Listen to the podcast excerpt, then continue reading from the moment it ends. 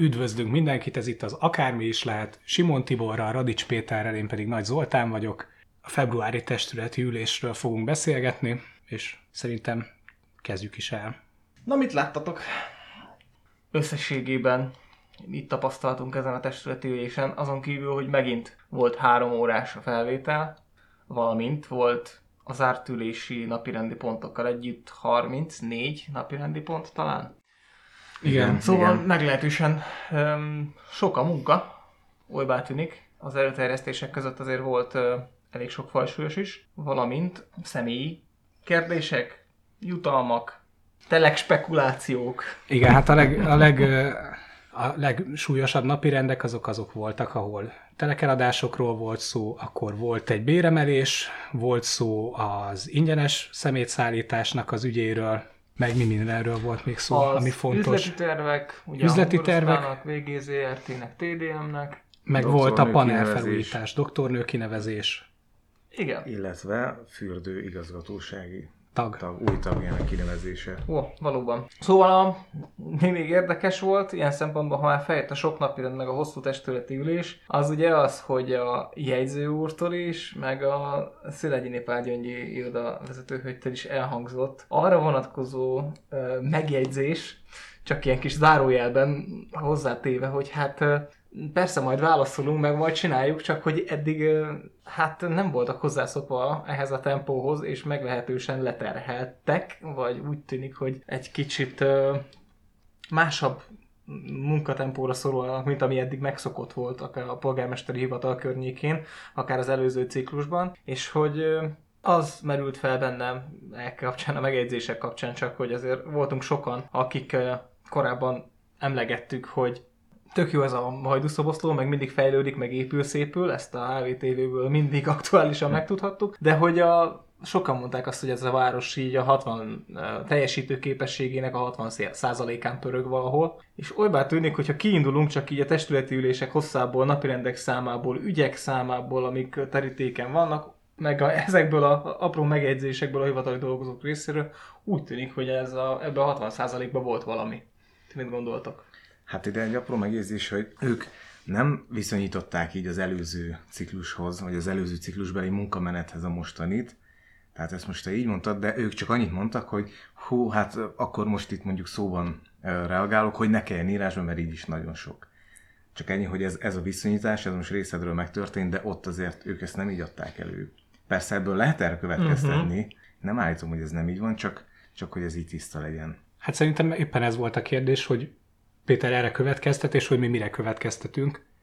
Amúgy én nem mernék igazából következtetéseket levonni. Az biztos, hogy most így a választás, a ciklus eleje, új testület, új polgármester, tehát biztos, hogy jobban le vannak terhelve, mint korábban. Viszont az is látszik, hogy amúgy egyébként helytállnak. Tehát, hogy vannak olyan előterjesztések, amiket a, amiket a hivatal dolgoz ki, éppen Szilágyi Népágyöngyi dolgozta ki a környezetvédelmi csomagot, Hát a jegyzőkönyvek azok felkerülnek, majd ahogy felkerülnek, de hogy alapvetően most mindenki szokja ezt a dolgot, és ezzel nincs is semmi baj. Vélhetően ezért hangzik el sűrűn, hogy a kedves hivatali dolgozók meg, hogy szeretjük a hivatali dolgozókat, mert most lehet, hogy a testület is éppen ezt érzékeli, vagy a gyuláék, vagy a vezetésből bárki, hogy, hogy ez most egy kicsit több, mint ami általában volt, vagy más, mint ami általában volt, és ezt valahogyan díjazni kell. És hát hogy máshogy, mint ahogy a nyilvánosság előtt elmondott, hogy nagyon jó munkát végeztek. Egy verbális dicséret, és kész. Jó van, egyes napi rend. Hungaroszpa üzleti terv, pont itt volt az egyik leghosszabb vita. Ugye Máté Lajos képviselő úrnak, aki önmagára lett hagyatva a testületi ülésen, rögtön fogalmazott meg bizonyos kritikát ez az üzleti tervvel kapcsolatban. Egészen pontosan ugye azt fogalmazza meg, vagy azt kritizálta a felszólásában, hogy ez az üzleti terv ez nagyon alul van tervezve, olyan szempontból, hogy jóval több bevétel, nyereség lenne elvárható a cégtől, és tulajdonképpen itt azt fejti ki a hozzászólásában, hogy nem elég feszes ez az üzleti terv, amit a tulajdonos megszab a Ungoroszpának, és hogy ennél jóval ambíciózusabbnak kéne lenni, mert hát mégiscsak jön egy új szolgáltatás. Elsőként a Hungaroszpán Hajdúszoboszlói ZRT üzleti tervéről fogunk tanácskozni. Köszöntöm elnök urat, vezérigazgató urat. Kérdezem, hogy a megküldött és leírt anyaghoz van-e kiegészítés, szóbeli kiegészítés? Abszolút tisztelt képviselők. Kiegészítésem csak annyiban lenne, hogy a, az üzleti terv megalapozottságát a mai napon megkapott januári adatok teljes mértékben alátámasztják, megfelel az elvárásoknak, illetőleg az üzleti tervben foglaltaknak. Egyébként különösebb kiegészítésem, kiegészítésem nincs a üzleti tervhez. Köszönöm szépen. Máté Lajos képviselő úr, kérte meg a szót. Köszönöm a szót, tisztelt polgármester, tisztelt képviselőtestület. A, azért kértem szót, mert hogy is mondjam, megpróbálok tárgyilagos lenni. A tavalyi évben, amikor első olvasatban a képviselőtestület az akkori nem fogadta el a Hungaroszpa ZRT éves üzleti tervét, akkor ugye elhangzottak olyan vélemények, hogy micsoda borzasztó dolgok fognak itt történni, és hogy ebbe a cég hát ha nem is belerukkan, de, de nagyon nehezen fogja teljesíteni. Hát ugye itt van a táblázatban, én már pontosan nem emlékszem, de 341 millió 520 ezer forint adózás előtti eredmény lett végül a második körben előirányozva, amelyiket adózás előtti eredményt 130 millióval túl lépett a cég. Ez azt jelenti, hogy az a vélemény, miszerint a tavaly évben az árbevétel alul lett tervezve, az megalapozott volt,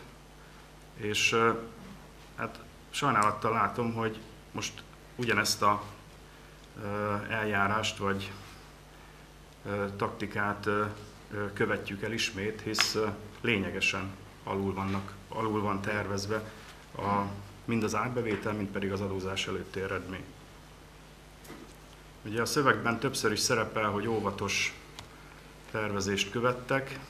Ezt én nem óvatosnak, hanem bátortalannak, vagy önbizalomhiányosnak tekintem. Azt mondom, hogy az árbevétel nagyon alul van tervezve, a költségek meg mintha egy picit fölül lennének tervezve. Nyilván mondhatjuk, hogy a papír sok mindent elbír, az élet meg majd hozza, amit hoz. Igen, nem csak ebben így én tulajdonosi oldalról nem érzem a feszítést. Mindent letisztítok, gyakorlatilag a jövedelem termelő képesség lényegesen csökken a cégnél. Az árbevétel arányos nyereség így nem éri el a 4%-ot. Kívánnak-e a cég részéről reagálni? Igen, vezérigazgatónak megadom a szót. Szót. Hadd egészítsem ki a képviselő úr által elmondottakat azzal, hogy a tavalyi jóváhagyott üzleti tervünkhöz képest 8%-os árbevétel emelkedést terveztünk be. Azt gondolom ez nem kismértékű emelkedés. Gyakorlatilag minden üzletágunkba beterveztük a tavalyi vendégforgalomra a, a, az árjegyzéki áremelkedést, kivéve a két szezonális üzletágunkra. Nyilván ott az időjárás kockázatait figyelembe kell vennünk, hiszen 550 dolgozónak a bérét kell kifizetnünk, így ott ennél a két tételnél alkalmazta az igazgatósága jó ö, óvatosság elvét. Emellett nyilván ugye a, az eredménycsökkenésnek pedig alapvetően az az oka, hogy nagyon jelentős a, a, a jogszabályban rögzített ö, ö, béremelés, tehát gondolok itt a minimálbérre és a garantált bérminimumra. Ennek a diák szövetkezeteken keresztül foglalkoztatottakkal az együttes hatása több mint 310 millió forint. Ez okozza, hogy az eredményünk 230 millió forint körüli a tervezett eredmény. Hozzátenném, hogy az elmúlt tíz, illetve a fürdő történetének ez a második legmagasabb üzleti tervben rögzített mérleg szerinti eredménye. Egyedül a tavalyi év ismert körülmények között feltornászott üzleti eredménye magasabb ennél, mint amit valaha a képviselőtestület jóvá hagyott. Köszönöm szépen. Aki az előterjesztést támogatja, azt kérem igennel szavazzon. Köszönöm szépen, megállapítom, hogy 8 igen és egy nem szavazattal a Hungaroszpá 2020 évi üzleti terve elfogadás. Igen, ez a új szolgáltatás, ez ugye a prémium zóna. Így van. Hogy jön, amiben még egy csomót bele kell fektetni, szakmai energiákat is, meg ö, anyagilag is, tehát még ez nincsen kész. Meg ugye amivel ő indokolta ezt a sztorit, az az, hogy ö, az előző testület, mikor ugye legendásan nem fogadta el a Hungaroszpa üzleti tervet, mert pont ugyane, ugyanemiatt, hogy keveset, kevesebb árbevételt tervezett be magának, mint azt annó a sóvágói gondolták, és hogy mégis sikerült azt megugrani, és hát miért nem tervezünk be többet. De erre elhangzott a Kircsi Lajos válasza, hogy 8%-ot uh-huh. Emeltek az előzőekhez képest, és ugye az ez előtti üzleti terv, tehát a 2019-es üzleti terv a legmagasabb árbevételt tűzte ki maga elé, és még erre is 8%-ot ráemeltek, tehát hogy tehát, hogy alapvetően nem arról van szó, hogy itt alul tervezik, de itt már megkérdeznék titeket, hogy most mit számít az, hogy 8%-ot emelnek, vagy 15%-ot, vagy 20%-ot emelnek, tehát hogy ez szerintem, ahogy én látom, ez csak egy, egy igazodási pont, hogy nagyjából ennyit szeretnénk, vagy ennyit lenne jó. Tehát, hogy gyakorlati haszna általában a céges szférában, amennyire én belelátok, úgy igazán nincsen. Ambíciót, meg kívánalmakat fejez ki, de egy ekkora cégnél a 8% az tökre, tökre valid. Hát abszolút az. Egyébként, hogy mi a célja, az nyilván az, hogy a, az elvárás a tulajdonostól az azért mindig egy igazodási pont a cég számára, tehát hogyha nem hozzák a számokat, mondjuk azt látják augusztusban vagy szeptemberben, hogy nem fog teljesülni az üzleti terv, akkor még ott ugye van cselekvési tér Világos. hátra az évből, hogy még ott próbáljanak egy kicsit valamit alkotni. Mi volt a kérdésed másik része? Hogy igazából van-e ennek gyakorlati haszna azon túl, hogy ez egy igazodási pont. Mert hogyha nincsen, akkor kijelenthető, hogy ez, ez most csak egy ilyen, nem tudom, az állóvíz felkavarása volt ez a hozzászólás, meg ez a nem szavazat, hogy nem fogadjuk el az üzleti tervet. Szerintem ez politikai akció volt. Tehát ha azt használta ki a Máté Lajos, hogy a prémium zóna első éve miatt ez egy ilyen kicsit szürke év, amikor nem lehet pontosan látni. Egyrészt azt se látjuk még, hogy nem -e fog csúszni mondjuk az átadás, mert most ugye július közepére van minden papírokkal, engedélyekkel együtt az átadás tervezve. Most, hogyha az megcsúszik, és kicsúszunk mondjuk a a teljes főszezonból adott esetben, vagy csak augusztus elejére, vagy augusztus közepére lesz kész, akkor még az a valóban nem túl ambiciózus 100 millió forintos bevétele is a prémium zónának lehet, hogy nem teljesül. És akkor onnantól kezdve valószínűleg a, a 8% sem fog. Meg hát azért mégiscsak olyan üzletágról beszélünk, ahol az időjárás egy meghatározó tényező. Hát pontosan, ezzel is hangzik, azt hiszem. Pontosan, tehát ez az óvatossági évet ráadásul én amióta olvasom a Hungaroszpa üzleti terveit, az óvatossági elv mindig benne volt pont ebből kifolyólag, hogy ennyire um, sérülékeny a szezon, vagy kitett a szezon az időjárási dolgoknak, meg az éppen aktuális, most nem tudjuk például, hogy a koronavírus milyen hatással lesz a turizmusra, meg a, szóval annyi tényező van, és eddig Máté Lajosnak soha nem volt baja az óvatossági elvel. Most természetesen lett baja, most lett baja az árbevétellel, hogy neki nem elég a 8%, Egyszerűen szerintem megbeszélték társával, Sancho és Panza, hogy hogy most kell egy felszólalás, nem lesz itt a főnök, akkor a kisfőnöknek kell a felszólalást megejteni. Mi beálljunk bele, álljunk bele abba, hogy kevés a pénz. De meg az nem mondható el, hogy túl lett óvatoskodva. Tehát uh-huh. már egy eleve magas előző éves árbevételhez képest 8%-ot emelni egy ekkora cégnél, nem éppen az a sztori, hogy most behúzzuk fülünket, farkunkat, aztán örüljünk, hogyha annyi volt, mint tavaly. Uh-huh. Vagy annyi lesz, mint tavaly. Jó, hát akkor ebben megegyeztünk, hogy feszültségkelt, és lehetett valószínűleg, szerintem lépjünk tovább. Ne nevezd feszültségkeltésnek a képviselő úr felszólását, jó? Én ezt nem ajánlom sem. Ugyanolyan joga van. Pontosan. van. és akkor a másik üzleti terv az a VG ZRT volt, szerintem erről hosszabban ne beszéljünk. Ott szerintem most nagy az örömködés, hogy azért rendesen lett emelve a kvótán, a fejpénzen, úgyhogy megnézzük majd a, a beszámolóból, a jövő évi beszámolóból, hogy mit sikerült ebből a plusz pénzből gazdálkodni, meg hát nem csak a beszámolóból, hanem azból, amit a városban látunk. A TDM marketing tervére, akcióira és üzleti tervére én szintén nem fordítanék hosszabb időt. Itt most nyilván érdekes, hogy lesz egy vezetőváltás. Igen. Mátéla is itt ugye külön kiemelte példálozott azzal, hogy mennyire jól sikerült a TDM-nek ez az üzleti terve, meg hogy mennyire komoly ez a marketing, és hogy még, még összeveti, össze is veti a hungaroszpályéval, és a TDM-ét emeli ki, hogy a TDM-nek milyen megalapozott marketing stratégiája van, és ugye elmondja ennél 8%-os hungaroszpánál, hogy hát ő nem látja azokat a konkrét eszközöket még, amivel ez a 8% is teljesülhetne. És uh, itt ugye... Ez egy picit az ellene megy annak, nem, hogy még több legyen.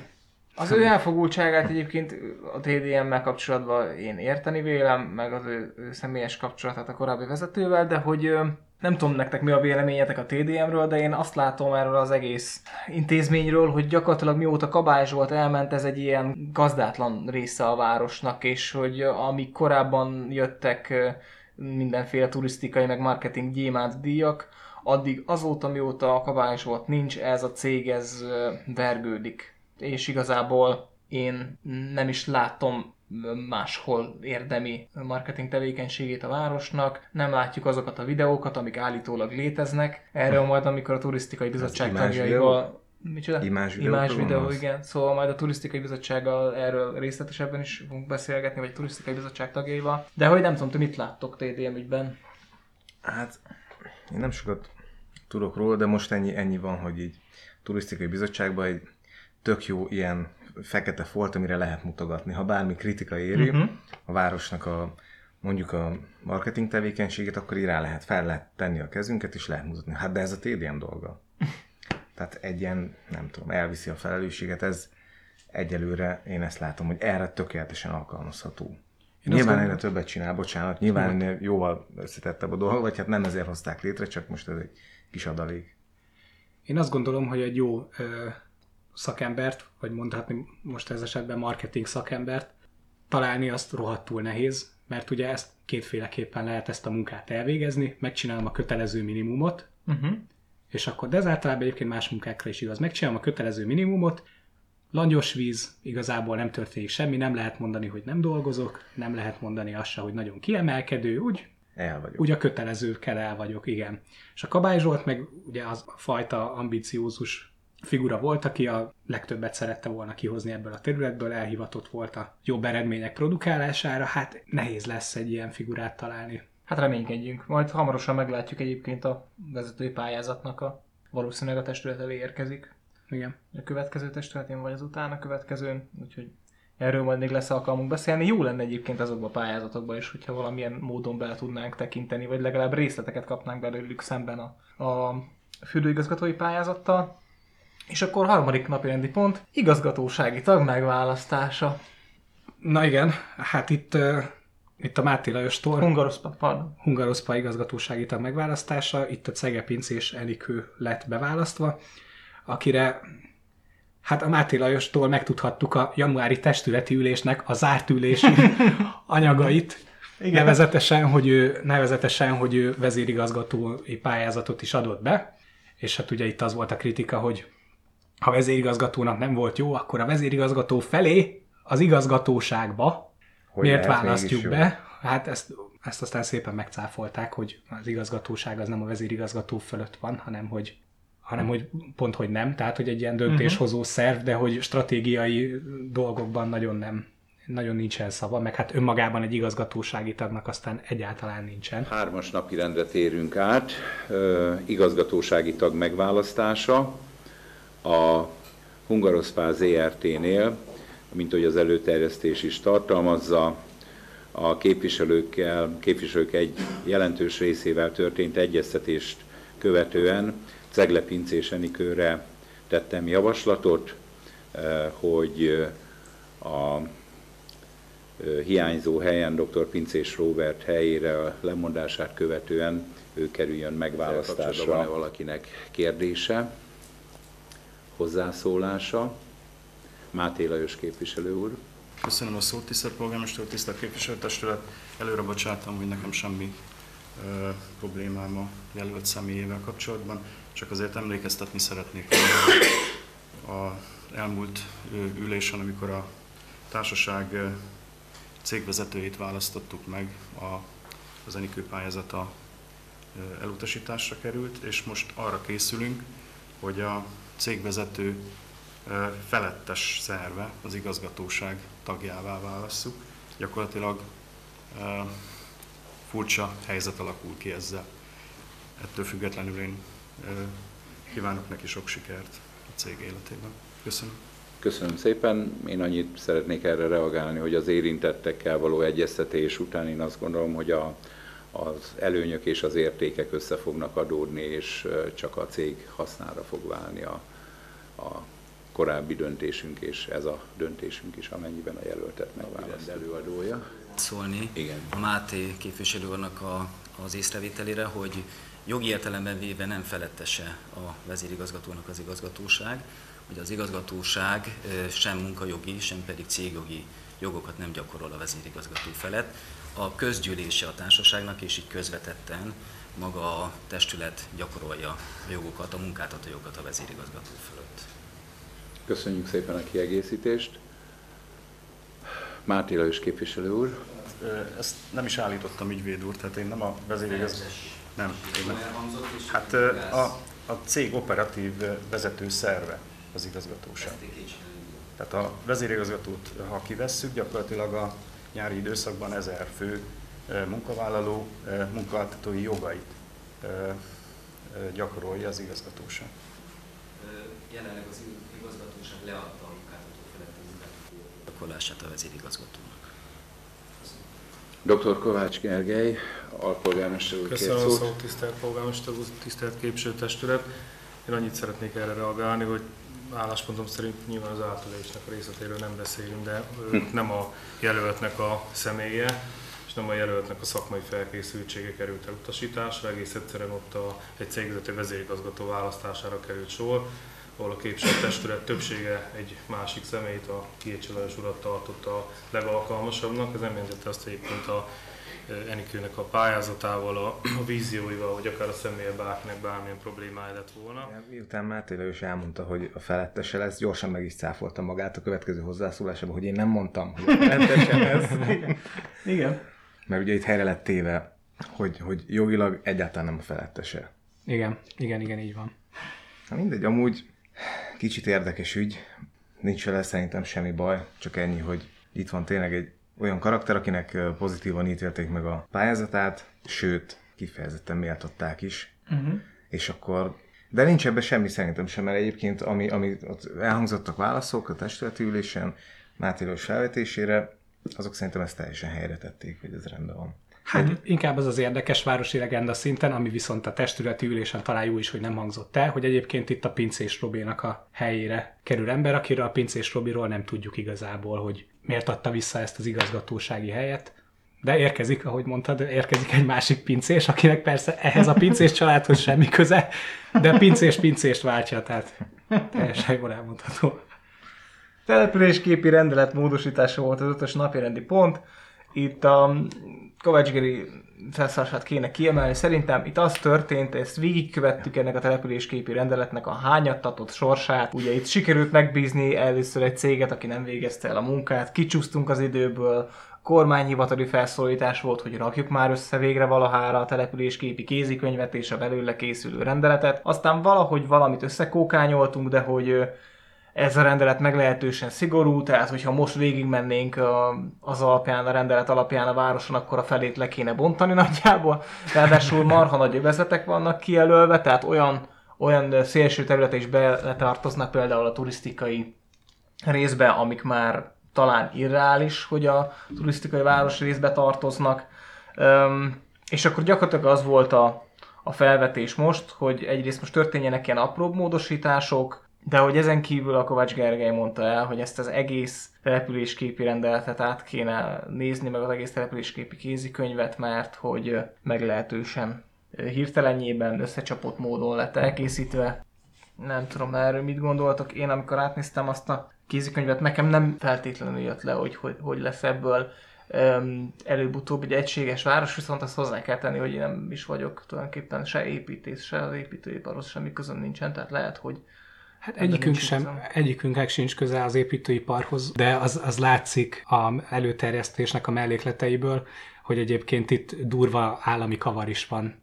Tehát, hogy, tehát, hogy vannak, hát nem akarok hazudni, hogy kormányrendeletek erre vonatkozóan, tehát egy állami, állami szabályozás, e- az állami szabályozás erre vonatkozóan folyamatosan változik, és ugye ehhez is igazítani kell a saját koncepciókat, tehát De azt hiszem ez a testületi ülésen is éppen elhangzott a Tokai Kis Gábortól, hogy türelmet kérnek, és, és ez meg lesz oldva. De én jól emlékszem, hogy egyébként itt, már nem tudom ki beszélt erről, de mintha az sugalta volna, hogy amikor ezt itt elfogadták először is, akkor ez, ez egy ilyen politikai akció volt. Tehát, hogy itt értem, hogy ez egy ilyen full szakmai dolog, meg hogy kormányzati elvárásoknak is meg kell felelni, vagy ilyen központi jogszabályoknak, de hogy egyébként meg konkrétan a Mátyás király sétányra utaltak, ha jól emlékszem, hogy ugye Sóvágó László beleállt Mhm. akkor, uh-huh. ebből csinált magának egy ilyen kis ügyet, hogy hát hogy néz ki, hogy néznek ki ott a pavilonok, hogy ilyen kis uh-huh. fából, meg ilyen préselt lemezekből vannak ö, ott ilyen elárusító helyek, és hogy, hogy valahogy ehhez igazították. Hát lehet, hogy ez része volt, bár ha jól emlékszem, a Mátyás királyról külön előterjesztés is volt akkor. De lehet, hogy tényleg ez, ez benne van, de attól függetlenül szerintem senki nem várja vissza a préselt lemezbódékat. Ja, nem, nem, nem, is, ez, nem is ezért mondtam, csak hogy mintha valami ilyesmi elhangzott volna, és hogy ennek a utólagos módosítása ezért is indokolt. Uh-huh. Hát én bízok ebben a felülvizsgálatban, aztán akkor meglátjuk, mert Persze. Fontos dolog, akár csak a hetes napirendi pont, ami előterjesztésről szólt, magasabb vezetői pótlék meghatározására egész pontosan a múzeum igazgató úrnak. Így van, a Bocskai István Múzeumnak az igazgatója, Bihari Horváth László, azt hiszem úgy van a mellékletben, hogy ö, 500%-os vezetői pótlékot fog kapni, tehát az alap vezetői pótlékhoz képesti 500%-ot, az konkrétan meg is van nevezve a mellékletben, hogy 100 ezer forint. forint pótlékot jelent.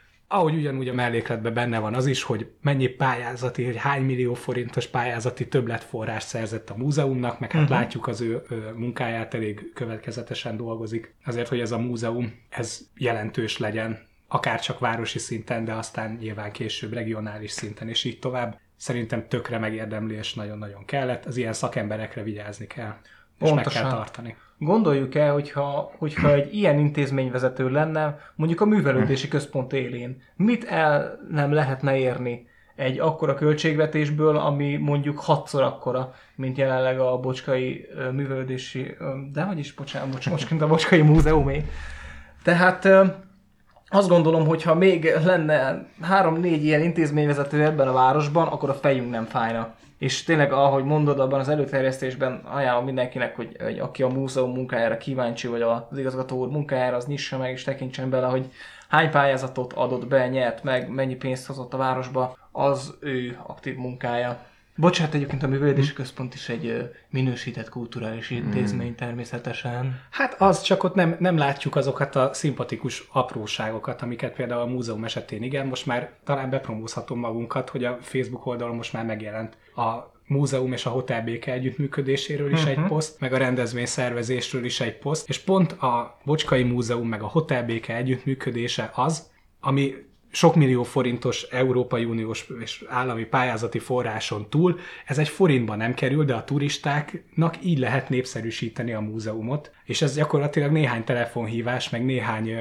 néhány egyeztetés, ami egy forintba nem kerül, és mondjuk ugyanezt, hogyha átmegyünk a művelődési központnak a területére, akkor látjuk-e azt, hogy mondjuk bizonyos rendezvények vagy programoknak a megszervezésénél kikérik-e szakértőknek a véleményét, külsős embereknek a véleményét, kikérik-e, nem tudom, tehát hogy ezeket, ezeket a fajta egyeztetéseket én hiányolom. Valahogy olyan, mint hogyha beleragadtunk volna ebbe, hogy itt aztán mindenre van szakember, városhatáron belül, és ne is, ne is lépjünk kijebb.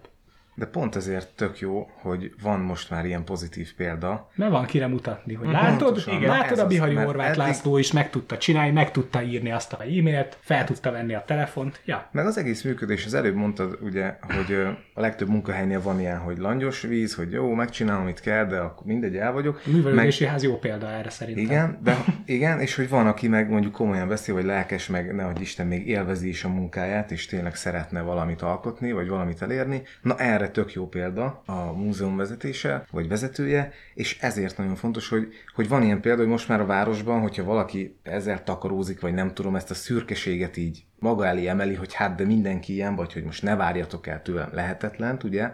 Igen. Mert valami ilyesmi a kommunikációjuk lényege mindig, hogy nem tudom, a fesztivál szervezés kapcsán is, de a, műfász tényleg tök jó példa erre, hogy hát, hát most ezt lehet Hát a kötelező hát. minimumot meg lehet, kicsi ez a város, ennyi minden fér el ide, Pontosan és, ez- a, és utána a beszámolókban meg szépen ki lehet domborítani azt, hogy minősített közművelődési Mhm. intézmény, meg stb. Hat szakkör. Mert ilyeneket- négy zománc, Meg a HVTV-n el lehet mondani, hogy fergeteges a hangulat mindig, meg rengetegen Persze. vannak. Ezért mondom, hogy pozitívumokat kidomborítani mindig lehet, és tegyük hozzá azt is, hogy egy ilyen vezető, mint a Bihari Horváth László, tudja inspirálni a környezetét is. Tehát, Mhm. uh-huh. hogy ez rendben van, hogy ezek a pályázatok elkészültek, meg az ő vezetése alatt, de a múzeumnak van egy egyébkénti dolgozói gárdája, Ami most növekszik is ráadásul. ami most növekszik is, és, ezek, és ezekkel az emberekkel közösen van ez elérve. Még egy, egy dolog, hogy az írásod alá jött egy észrevétel, ami pont ezt említette, vagy ezt domborította ki, hogy, hogy hát de szoboszlóra ennyi. Ott a, a rendezvény szervezésről volt szó, igen, igen. és ugye te azt, azt írod, vagy valami olyasmit írsz, hogy,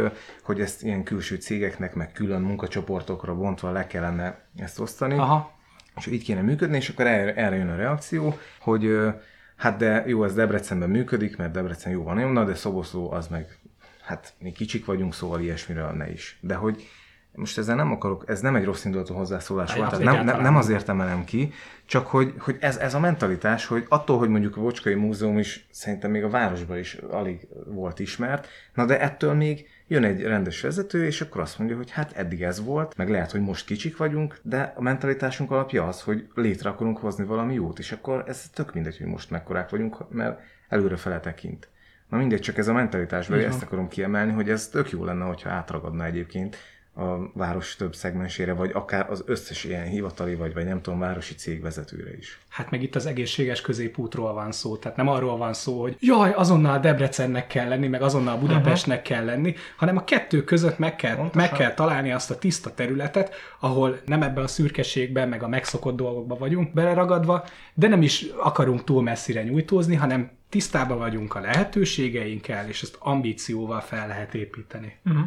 Egyébként izgalmas időszak elé nézünk, ilyen múzeumügyben, meg tök jó ez a békés együttműködés a Béke Hotel és a múzeum között, de hogyha itt meglátjuk majd a Magyar Szürkék útjának a pályázatát is, hogy abból mi valósul meg, akkor Bocskai Korona, Jogar, szóval ilyen szempontból izgalmas, hogy mi fog a szoboszlói kultúra területén történni, de hogy jó lenne azért még gondolkozni dolgokban. Én például a, ezt a kösely rekultivációt, ami, ami egy ilyen egyben zöld és egyben helytörténeti jellegű projekt lenne, és nem biztos, hogy valaha megvalósul, azt például azért Mit jelent forszíroznám. Hát ugye ott van szó arról, hogy a köselynek a még meglévő városon belül futó bizonyos szakaszai mellett történne egyfajta felújítás, parkosítás, egy hosszú elnyújtott zöld sétánynak a kialakítása, és azt szerintem fel lehetne tölteni helytörténeti elemekkel, fel lehetne tölteni a, akár a, a Vidalajosnak a, a Palolköshelyen mentén olyan utalásokkal, akár egy, egy melszoborral, vagy akármivel, ami ennek a városnak a kevés kulturális kincsét az kidomborítaná. Mert azért azt valljuk be, hogy amiből gazdálkodunk, az kevés. Tehát, hogy itt azért nem voltak nagy csaták, itt nem ö, választottak királyokat, tehát ö, nekünk abból kell főzni, ami van, és azt kell kihangsúlyoznunk. És ami meg nem feltétlenül, hogy mondjam, tehát nem választottak itt királyt, tehát nem, ezzel a, nem ez a populáris történelemből való, de azért vannak olyan helytörténeti büszkeségeink, amikre fel lehet hívni a figyelmet. Egyébként, ha már szobor, talán ide kívánkozik egy fél mondat erejéig, hogy a városbáján összegyűjtött adományok kiosztásáról készült képeknek a hátterében már látható a trianoni emlékműnek a makettje, és én januárban azt mondtam, hogy ez majd felépítve biztos szép lesz, de most a makettet látva ezt visszavonom. ez nem ö, került amúgy külön bemutatásra, tehát ezt Nem komolyan csak, az át, komolyan csak az átadásnak a hátterében lehetett kiszúrni, tehát ebből Facebook poszt se volt, a testületelése jött. De mi ezt azért majd a, a, a YouTube csatornán mutassuk meg a videóba, tehát itt most ez legyen bevágva. Ezt megmutatjuk egyébként, a város bája az király, Átadták jó sok, adományokat. jó sok adomány király. összegyűlt, jó helyre került, az is nagyon király, de a makett az egy Következik a 9-es számú napirendi pont, gyermekvédelmi, szociális rendeletek módosítására. Itt gondolom egy kicsit tovább el fogunk időzni ennél a napirendi. György Csongor képviselő úr kért szót. Köszönöm a szót, tisztelt polgármester, tisztelt képviselőtársak, nekem egy módosító javaslatom lenne. Méghozzá én értem a jogalkotónak a, az érveit és a szociális alapon, ezzel nekem nincs is problémám. Én azt szeretném kérni, hogy gondolják meg és fogadják meg azt a javaslatot, hogy a 65. évet betöltött helyett az legyen, hogy aki rendszeres nyugellátásban vagy nyugdíjszerű ellátásban részesül, megmondom miért. Ma hagyjuszósznos sok olyan 58, 60 éves hölgy is található ki egyedül él, és a nyugdíja nem éri már ezt a határt, ő most kizárás ellát, rokkant nyugdíjban lévő, vagy régebben rokkant ellátásnak, most már rokkant ellátásnak hívjuk, nyugdíjszerű ellátásban lévő is van, akik amúgy nyugdíjasnak számítanak, az emeléseket ugyanúgy megkapják, de a határt el fogják érni, így a 65. életévet betöltöttnél ők nem fognak ebben jelentkezni. Ennek társadalmi hatása pozitív lesz, a gazdasági hatása pedig nem olyan nagy, ami a város költségvetését tudná dugába dönteni. Azt gondolom, hogy a város költségvetése ezt el is bírná, plusz meg kell nézni, hogy mennyien veszik ezt igénybe, és akkor utána lehet módosítani, amennyiben az az össz, keretösszeg nem felel meg. Így módosító javaslatként azt szeretném kérni, hogy a 65. életévet vegyük ki. Máté Lajos képviselő úr kért. Köszönöm a szót, tisztelt polgármester, tisztelt képviselőtestület. Az igazgatási és ügyrendi bizottságban feltettem azt a kérdést, hogy mi van abban az esetben, hogyha egy házas pár egy ingatlanban, közös háztartásban él, és az egyik már jogosult a, a kedvezményt igénybe venni, a másik meg nem. Így gyakorlatilag aki jogosult, azt e szerint a rendelettervezet szerint kizárjuk a kedvezmény igénybevételétből. Én, nekem ez mindenképpen ö, problémát jelent, de ettől nagyobb probléma az egész egyszerűen, hogy önök nem ezt ígérték, A választási kampányban az volt leírva, az hangzott el, hogy a nyugdíjasoknak ingyenes szemétszállítása lesz, mihest önök hatalomra jutnak. Én, én arra bátorítanám önöket, hogy, hogy vállalják fel az akkori ígéretüket. Vannak heten a testületben, tehát keresztül tudják vinni a választási programban foglalt ígéreteket, és e, ezennel én arra teszek, módosító indítványra teszek javaslatot, hogy a rendelet tervezetben a C pontokat vegyük ki, és ne ö, egyfőre jutó jövedelemhez kössük a, az igénybevehetőséget, hanem a nyugdíj jogosultsághoz. Köszönöm. Igen. Dr. Kovács Gergely, alpolgármester úr, kért szót. Köszönöm a szót, polgármester úr. Azért rögzítsük már a tényeket, tehát ez úgy abban a formában, hogy azt ígérte bárki is, hogy a hatalomra kerülés esetén, így, így fogalmazott képviselő úr, rögtön bevezetése kerül, hogy ingyenes lesz alanyjogon mindenkinek a szemétszálltás. Ez nem így történt, hanem egy polgármester úr programjában szerepel egy ilyen pont, és azért szeretném továbbra is mindenkinek felhívni a figyelmét a ciklusnak nem az első évben, hanem még az első fél évében tartunk egy öt éves választási ciklusnak, és már is itt van egy ilyen anyag, amelynél, hát hogyha rögzítjük a tényeket, akkor láthatjuk, hogy az elmúlt években vagy évtizedekben megszokotthoz képest egy teljesen új elemként megjelent ez a hulladékszállítási díjkedvezmény, amely tény is, hogy egyenlőre most a, az előterjesztés alapján a 65 éven betöltött nyugdíjasok által lakott háztartásokra vonatkozik, és akkor emeljük már ki, hogy 142.500 forintos nyugdíj alatt egy egyszemélyes háztartásnak ez járni fog, abban az esetben egyetlen egy feltétel, hogy 60 vagy 80 literes edényzetre legyen szerződése. Illetőleg még hogyha ketten élnek, még akkor is fejenként egy 100 ezer forintról beszélünk, ami alatt ez járni fog, majdnem egy kicsit alatta van. Tehát akinek a jövedelme e fölött van, még azt sem zártuk ki, emiatt van egy méltányosabb az 50 elő tud lenni még ez az összeg is, de azért lássuk akinek a nyugdíja 185.250 forint felett van, talán vállalt annyi társadalmi szolidaritást, hogy kimarad ebből a kedvezményből. Szerintem pont ez, a, ez pont az a összeghatár, ami a felelősségéretet a populizmustól megkülönbözteti. Az, az hogy, hogy egy, mégis egy társadalmi szolidaritáshoz kötjük ezt. Szeretném hogy képviselő úr figyelmébe ajánlani egyébként, hogy a nyugdíjas szervezetekkel ez egyeztetve volt, és ott a többség szintén erre az álláspontra helyezkedett. Azt mondta, hogy még a saját kárunkon is el tudjuk azt fogadni, hogy az alacsony jövedelmi nyugdíjasokon segítsen az elsősorban. Ennek ellenére nem... Szépen én is mielőtt továbbadnám a szót, mivel itt megszólítatva voltam név szerint is a, az ígéretek tekintetében, azt szeretném kihangsúlyozni, hogy természetesen, hogy a alpolgármester úr elmondott, az teljesen igaz, tehát ez nem egy lezárt folyamat. Azonban szeretném kihangsúlyozni, nagyon-nagyon kihangsúlyozni, hogy ezeket a korlátokat, paramétereket nem mi kezdtük el, hanem azon a társadalmi egyeztetésen, amit a nyugdíjas szervezetekkel tartottunk, éppen az ő felvetésük volt, hogy társadalmilag tegyük igazságosá, igazságosá ezt a kedvezményt. És nagyon-nagyon rossz hallom, hogy különböző felületeken, fórumokon, akinek több százezer forintos nyugdíja van, azok verik a legjobban eh, a palávert, hogy aztán legyen mindenki számára ingyenes a, a hulladékszállítás. Tehát sokkal szerényebben, visszafogottabban kellene ez ügyben szerintem bárkinek megnyilvánul, megnyilvánulnia és nyilatkoznia, mert azt gondolom, hogy nekünk elsősorban az a feladatunk, hogy a legrászorultabbakat segítsük, és természetesen fokozatosan, ahogy a város lehetőségei, anyagi lehetősége megengedi, eh, ahogy elhangzott, fogunk ezen a eh, szolgáltatáson, vagy ezen a segítségnyújtáson javítani. Máté Lajos képviselő úrnak. Köszönöm a szót, tisztelt polgármester úr, tisztelt alpolgármester úr.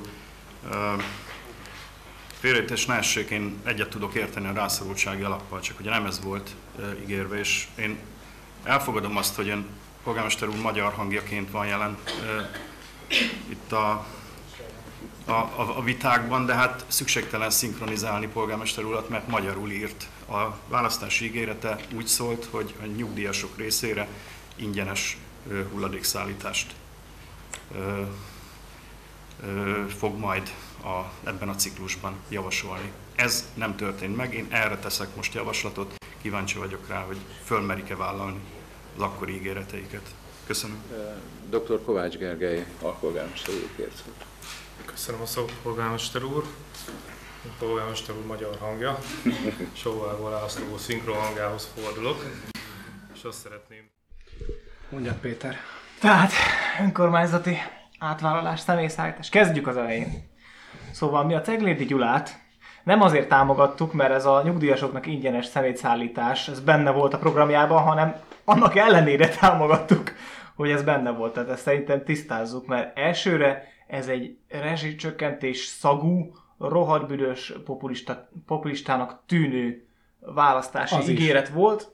Az Mi- is. Mint ahogy részint az is. És lám egyből konfliktus Mint van az belőle. Utalvány. Oké, okay, viszont másodszorban meg tegyük hozzá, hogy egyébként én is utána néztem KSH-ban, meg különböző statisztikai adatokba, hogy egyébként Magyarországon milyen a nyugdíjhelyzet, meg hogy mennyire komoly a nyugdíjas korhatár fölött a prekariátusnak a létszáma, remélem jól használom a szót, tehát azok, akik igen komoly nélkülözésben élnek, és nincsen rendszerint megtakarításuk sem. Tehát egyébként az, hogy szociális alapon legyen valamilyen kedvezménye számukra, ha az önkormányzatnak lehetősége van, az viszont támogatható cél.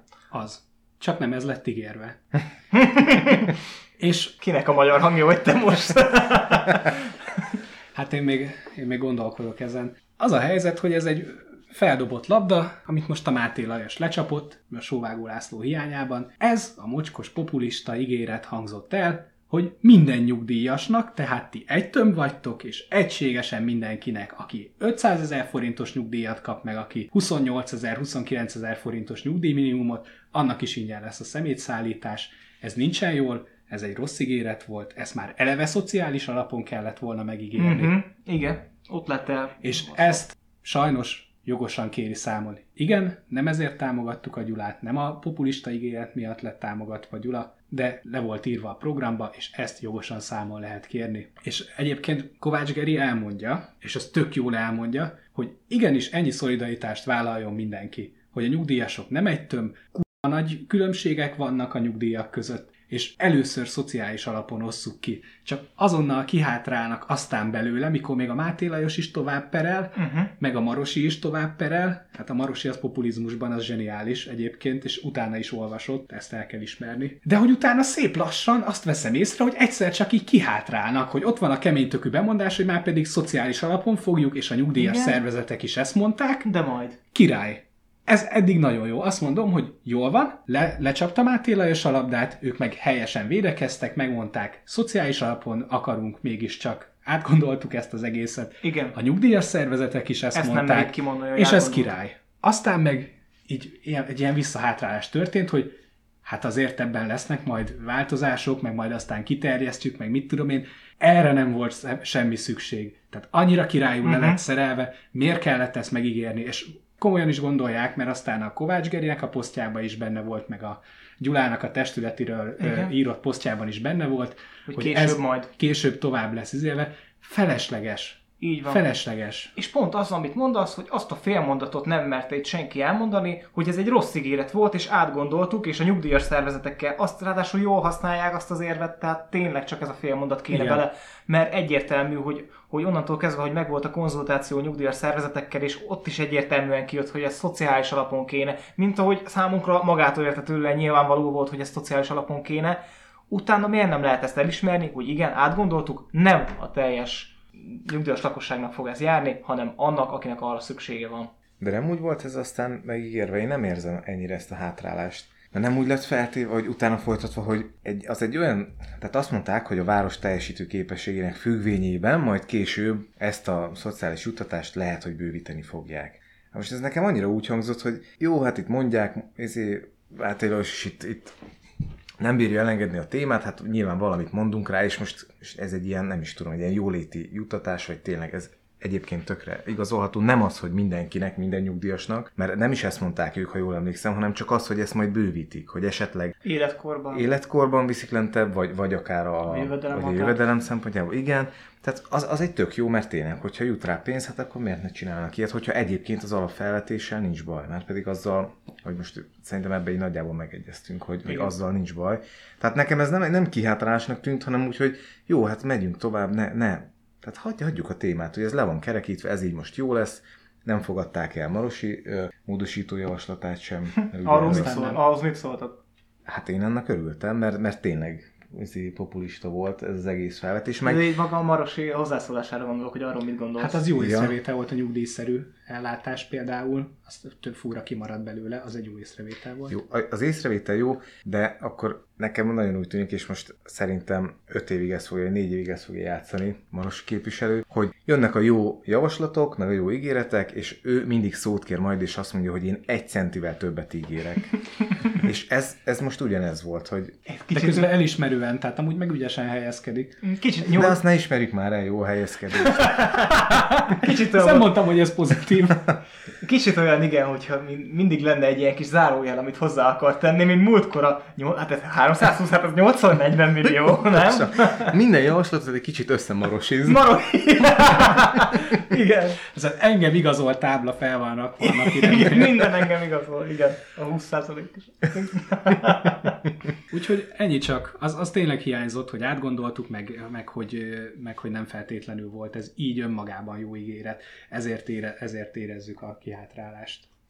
Valószínűleg ami nekem itt nagyon tetszik, hányszor el lett mondva itt a Fidesz által támogatott polgármester, meg ez rendszeresen feljön mostanában a Facebook posztokon, meg szerintem Sóvágom a testületérésen is használta, hogy a Fidesz által támogatott polgármester, és ugye nekünk Ceglédi Gyula, vagy talán nem csak nekünk, hanem ezt a kampányban is nyíltan kimondta, hogy az a baloldali, aki egyébként baloldali lépéseket hoz. Tehát, tehát megint csak az, hogy a végén ne az jöjjön ki, hogy fikázódunk. Tehát ilyen szempontból ez tényleg amilyen nyugdíjak vannak, ugye tudjuk, hogy 29.500 forint Magyarországon a minimál nyugdíj. Tehát, tehát hogy 28.500, de most mindegy. Ez igen, a tehát, hogy alapvetően ez az, hogy valakik mondjuk tényleg 60 ezer forintból élnek adott esetben itt a városban, hogy nekik jár egy ilyen támogatás, vagy nekik egy ilyen támogatást csinálnak, hogy ilyen szociális érzékenység van ebben a új testületben, hogy szintén megint csak el lehet mondani, hogy első költségvetésbe erre áldoznak, az tök jó, és nem értem, hogy pont emiatt, hogy ez egyébként egy tök jó dolog, miért nem lehet azt beismerni, hogy a mindenkinek ingyen a rezsicsökkentés az meg és hogy azt meg a mindenkinek egységesen 10 ezer forint Erzsébet utalmány. Pont ez Pontosan. a lényeg. És itt jön az önkormányzati politizálásnak a lényege, hogyha az állam azt hiszem, ha jól tudom, 10 éve nem változtatja egyébként a nyugdíjminimumot, és azóta uh-huh. a mhm. forintnak az értéke elég durván erodálódott, akkor egy olyan önkormányzat, ami egyébként prosperál, nincsenek adósságai, van egy rohadt nagy cége, aminek jó árbevétele van, akkor igenis tanúsítson szolidaritást ezekkel az emberekkel is, meg azokkal az intézményekkel is, amiket az állam feladata lenne támogatni, de nem támogat. Máté Lajoshoz visszatérve még egy kicsit az ő hozzászólására, mert az előbb te azt mondtad, hogy teljesen rendjén van, hogy ő ezt elmondja. Egyébként igazán politikailag rendjén van, tehát hogy egy ilyen magas labdát tényleg érthető, hogy lecsapja, csak nem gerinces. Hát meg, meg én két részre bontanám az ő hozzászólását, mert az, hogy mondjuk, ha azt mondta volna el, amit mi most elmondtunk, de nem azt mondta egyébként, uh-huh. nem azt mondta, hogy ez egy populista ígéret volt, És álljatok bele. rossz. Nem ezt mondta, hanem hát ez volt megígérve, egyrészt felhánytorgatja, és a másik része pedig az, hogy megteszi a javaslatot, hogy akkor valósítsák is meg. Tehát burkoltan kritizálja a javaslatot, hogy ez uh-huh. milyen szar volt, meg hogy ezt, ezt, ká- ez nem kellett volna a kampányba, majd azt mondja, hogy hát akkor, ha ilyen szar volt, valósítsuk meg. igen, igen, igen, igen, valóban csodálatos. Én is azt éreztem, hogy, hogy egyébként ennek az embernek a politikai tehetségtelensége azért felfelviláglik egyre gyakrabban, és itt is tényleg azt éreztem, hogy ezt a témát, hogyha ezt jól mondja el, hozzászólásban rohadt erős lehetett volna, de megint az történik, hogy ugye szörcsög, ott hörcsög, megint megvannak a félperces szószünetek közte, és akkor nem mondja el tulajdonképpen, hogy mi a probléma ezzel a javaslattal, Cs- meg ráadásul ez az önmagára hivatkozás is, hogy hát de benne volt az ígéretben, hát de benne volt az ígéretben, és ne, tényleg nem arról beszél, hogy miért baj Igen. ez. Kérdezem, doktornő szeretne szólni néhány szót? Testület. Köszönöm szépen egyrészt a meghívást, másrészt, hogy napi rendi pontot csináltak az én Muszáj. kérésemből is. Igen, 2009 óta dolgozom itt, és hát őszintén megmondom, már akkor megkérdeztek, hogy nem szeretném-e hosszabb távra vállalni. Én akkor még ezt nem mertem felvállalni, ugyanis meg kellett ismernem, milyen egy házi gyermekorvosi körzetnek az ellátása. Három gyermekem van, így azt is megtapasztaltam, hogy ezt a családommal együtt meg tudjuk oldani, hogy becsületesen elvégezhessem a munkát, és kérném akkor a támogatásukat, hogy átvehessem a körzet praxis jogát, és önálló vállalkozásként működhessek, mint házi gyermekorvos. Köszönjük szépen. Mester József képviselő kért. Köszönöm szépen a szót. Én csak magán véleményt szeretnék mondani. Itt is szeretném megköszönni a Parti Gabriella doktornőnek a nagyon-nagyon hosszú ideig tartó és nagyon-nagyon eredményes munkáját. Főképpen azért, mert nekem még ő volt a gyerekorvosom, és most is ő volt a, az én gyermekemnek is. A, a gyermekemnek is ő az orvosa, és nagyon sok ö, sikerekben ö, eredményes munkát kívánnék az új doktornőnek is, aki, mint kiderült, az én gyermekemnek is a doktornője. Nehéz ezt mondani, de találkozunk keveset, mert az azt jelenti, hogy a gyermekem egészséges lesz folyamatosan. Köszönöm szépen, és jó munkát kívánok! Köszönöm Hát, szépen. Első számú gyermekorvosi körzet feladatának ellátására ki lett nevezve egy új hölgy. Aki nagyon-nagyon szimpatikus, és tök jó, hogy ő lesz, de hát Mi az?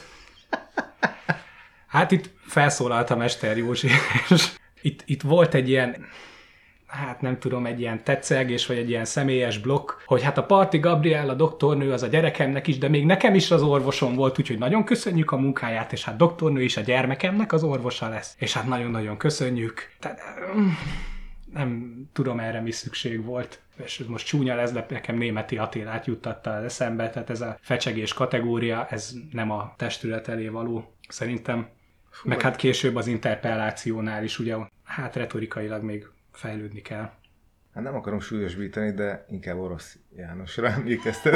Már, mármint, hogy a, mármint nem ez az egész, hanem ez az anekdotázás. Vagy hogy ez a valamibe belegabolyodni ott. Egyébként, hát tényleg nem illett oda, meg nem is tudom, nem finomkodás, inkább ilyen alakoskodás vagy modoroskodásnak Igen, nevezném. igen, igen. Aminek Tehát, valóban egy, ott egy testületi ülésen semmi keresni valója, de egyébként meg most nem tudom, egy ilyen kedves személyes gesztusnak szánta, tehát a szándék az a szándék az rendben rossz. van, csak ez nem ide való, és hogy ez nem volt annyira erős momentum. az valóban kellemetlen, vagy hogy nem Figyelj, mi rosztoltuk, az, mi rosztoltuk az előző testületet is, és hogyha, és hogyha ezt hitelesen akarjuk csinálni, akkor most is el kell mondani a hiányosságokat. Hát az szükséges volt egyébként szerintem, hogy megköszönje a leköszönő orvosnak tényleg a szolgálatait. Valóban itt átpróbált. Azt, én azt éreztem, hogy próbálná, mert érzi, hogy izgul. Azt érzi magán, hogy izgul. Meg ezt mi is látjuk, hát mindig lefelé néz. Igen, lefelé néz. Próbálná, próbálná felfelé. ezt a fajta kameradrukkot, a szereplés drukkot, a közszereplést szokni. És ezt úgy próbálta most, hogy, hogy behoz egy ilyen természetesnek tetsző jelenetet, hogy hát ő megköszöni meg, hogy hát hozzájár a lánya, és, és, és próbált egy ilyen személyes vonalat behozni, nem sikerült, mert, mert, mert az izgulás az ettől nem múlik el. Nem tudom, hogy ha beszélgetünk vele, majd ezt megkérdezhetjük, hogy ő ez belül hogyan éli meg, hogy, hogy mondjuk szokja azért, vagy jobb-e már, mint amikor először bent ült egy ilyen testületi ülésen, de azt szerintem most belejátszott, hogy nagyon egyedül volt hagyva így, hogy a török Peti ugye nincs a testületben, most Bíró Anita sem volt ott, kicsit nagyobb figyelem hárult rá, és lehet, hogy ez még a izgulás faktort még feljebb nyomta. Igazából ez a retorikai dolog is olyan, hogy hát Jónás Kálmán is képviselő volt az előző ciklusban, és aztán szépen az öt év alatt, ahogy ő maga fogalmazta meg, belenőtt abba a kabátba, ami az elején még nagy volt rá. És hogy lehet, hogy, hogy Józsának is kell annyi idő, mint amennyi Kálmánnak kellett, akár hogy megszokja ezeket a nyilvános szerepléseket. Lehet így is csinálni, ezzel semmi baj. Csak, csak én, akkor csak, szabadjon elmondani, csak, hogy... Hát csak akkor igen, a kiválasztási folyamatot én akkor is e, e, szerintem ez jellemzi, és én minősíteni fogom így.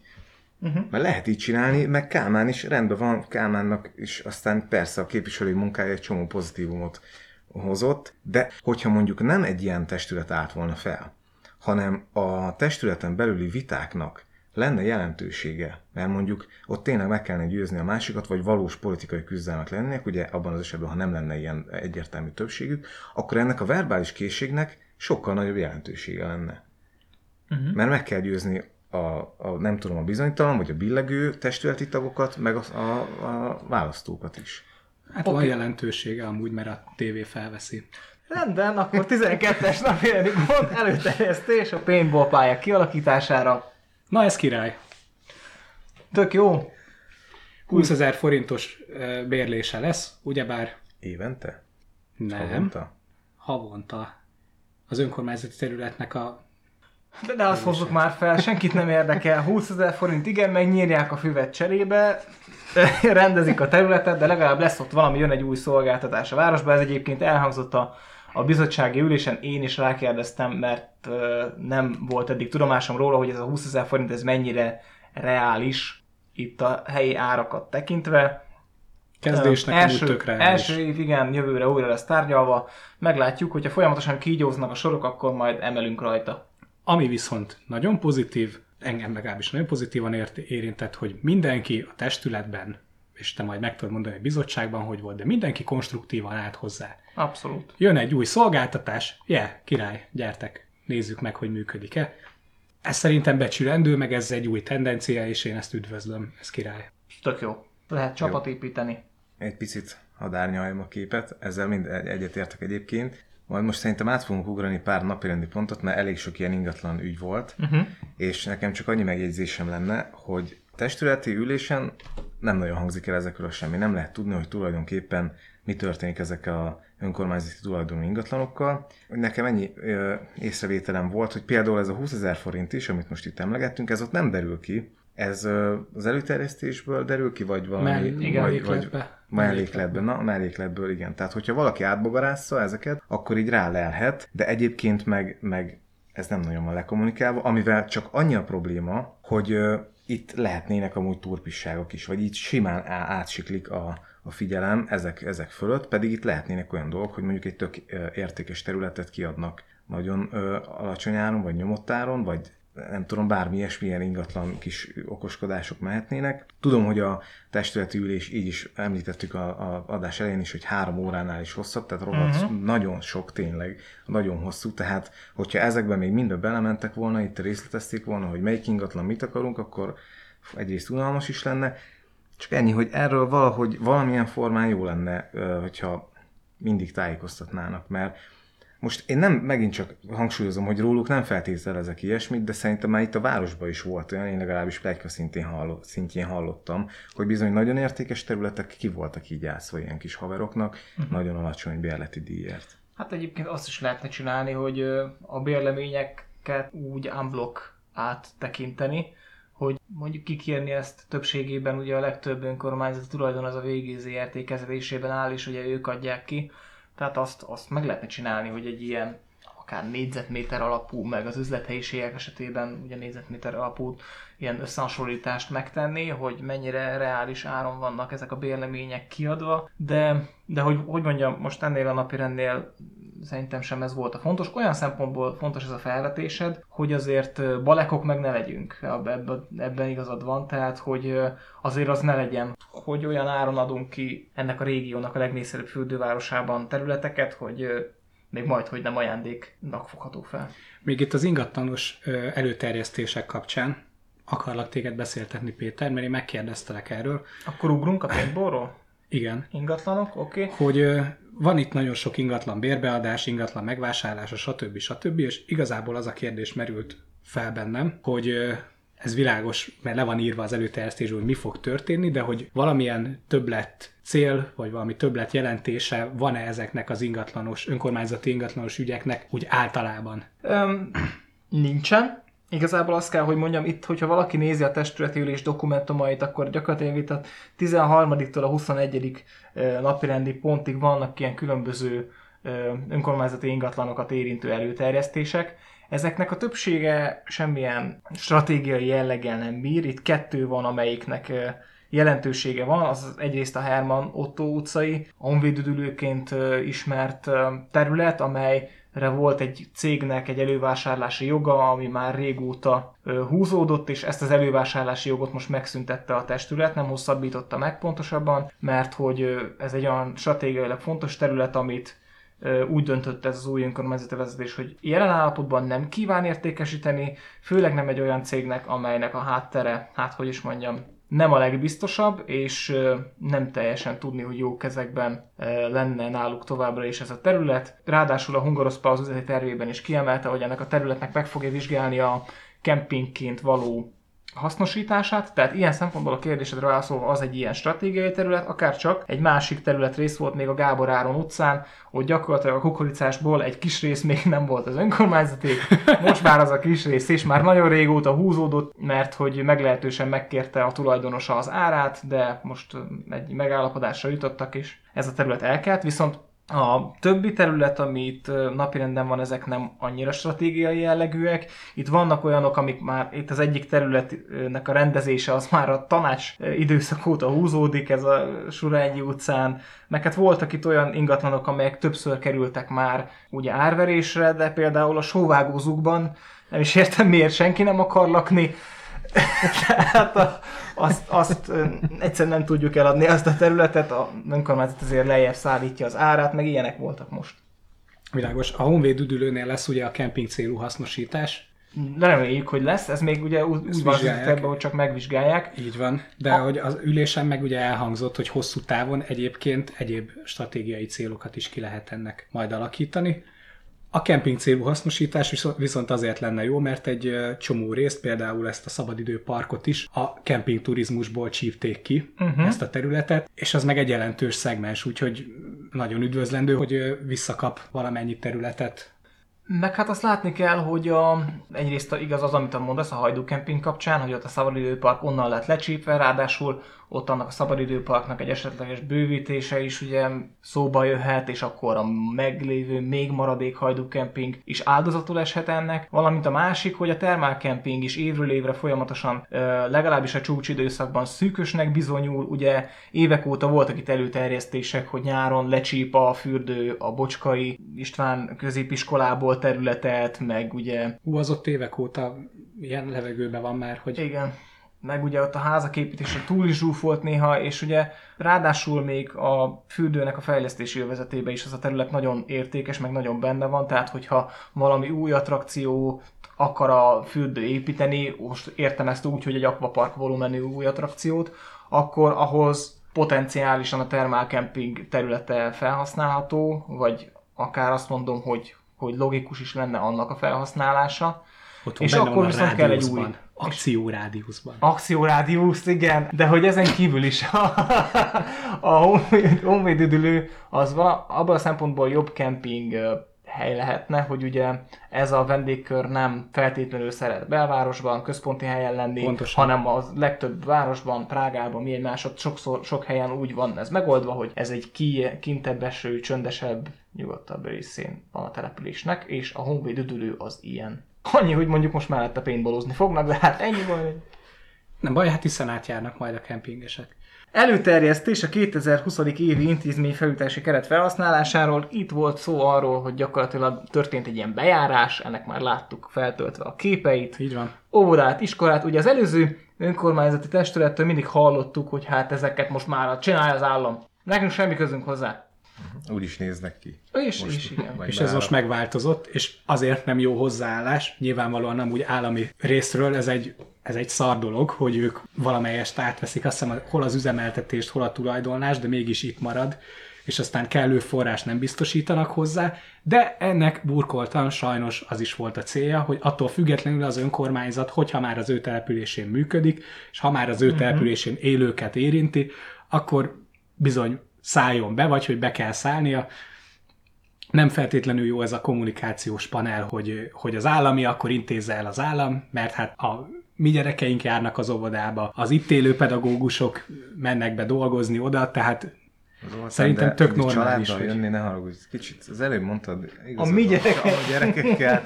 Hát ez egy ilyen politikai ügyben nem. bocsánat, hogy nem azt mondtam, hogy hajdúszoboszlói polgárok járnak az óvodába, mert ezt is mondhattam volna, Na de akkor kimondhatjuk, hogy mi üdvözöljük. hogy nincsenek gyerekeim még. Tehát, hogy Akkor én nem is vagyok jó jelölt, amúgy. nem, nem vagy még kész.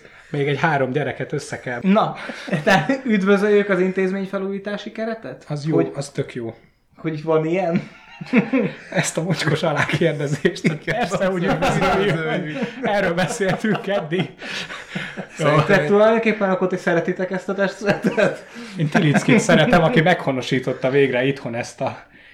Akkor végül is üdvözöljük ezt a keretet? Igen, Lakatté üdvözöljük. Lakatté Károly, tényleg. Üdvözöljük, ez egy tök jó dolog, hogy van ez az intézmény felújítási keret. Vállaljon felelősséget a város. Szerintem gazdaságilag tök jó helyzetben vagyunk, ezt meg is tehetjük. Így van. Szoboszlói gyerekeknek szoboszlói körülményeket. Így van.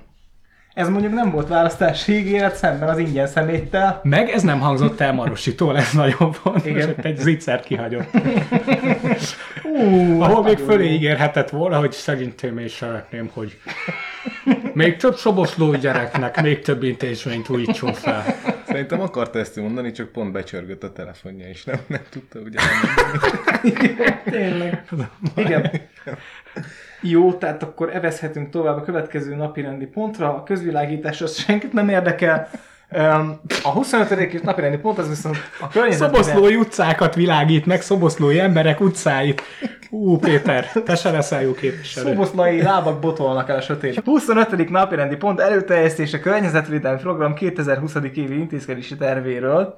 Ez tök jó, ez járt a bizottság előtt is, ezt mindenkinek ajánlom, hogy nyissa meg, tekintse át, gubarásszon benne, mert hogy ö, gyakorlatilag az történik, hogy összeszedte a a hivatalnak a, vonatkozó csoportja az, hogy a költségvetési tételek közül melyik az, amelyik közvetlenül vagy közvetve érintőlegesen környezetvédelmi zöld célokat szolgál. Itt nyilván vannak olyan kapcsolódások, amik már nagyon-nagyon áttétesek, és egy kicsit ilyen, hát hogy is mondjam, erőltetetnek tűnhet a felsorolása, viszont nagyon sok van olyan mellette, ami tényleg közvetlenül környezetvédelmi célt szolgál, és ennek a, az anyagnak megtörtént a tárgyalása a mezőgazdaság és környezetvédelmi bizottságban is. Egyetlen egy kiegészítést tettem hozzá, ugye van egy ilyen alcélja ennek a programnak, hogy ökológiai gazdálkodás népszerűsítése, és Ja. ott dobtam be, hogy ezt a tavaly nagyon népszerű, több díjat nyert, nagyon nagyot futott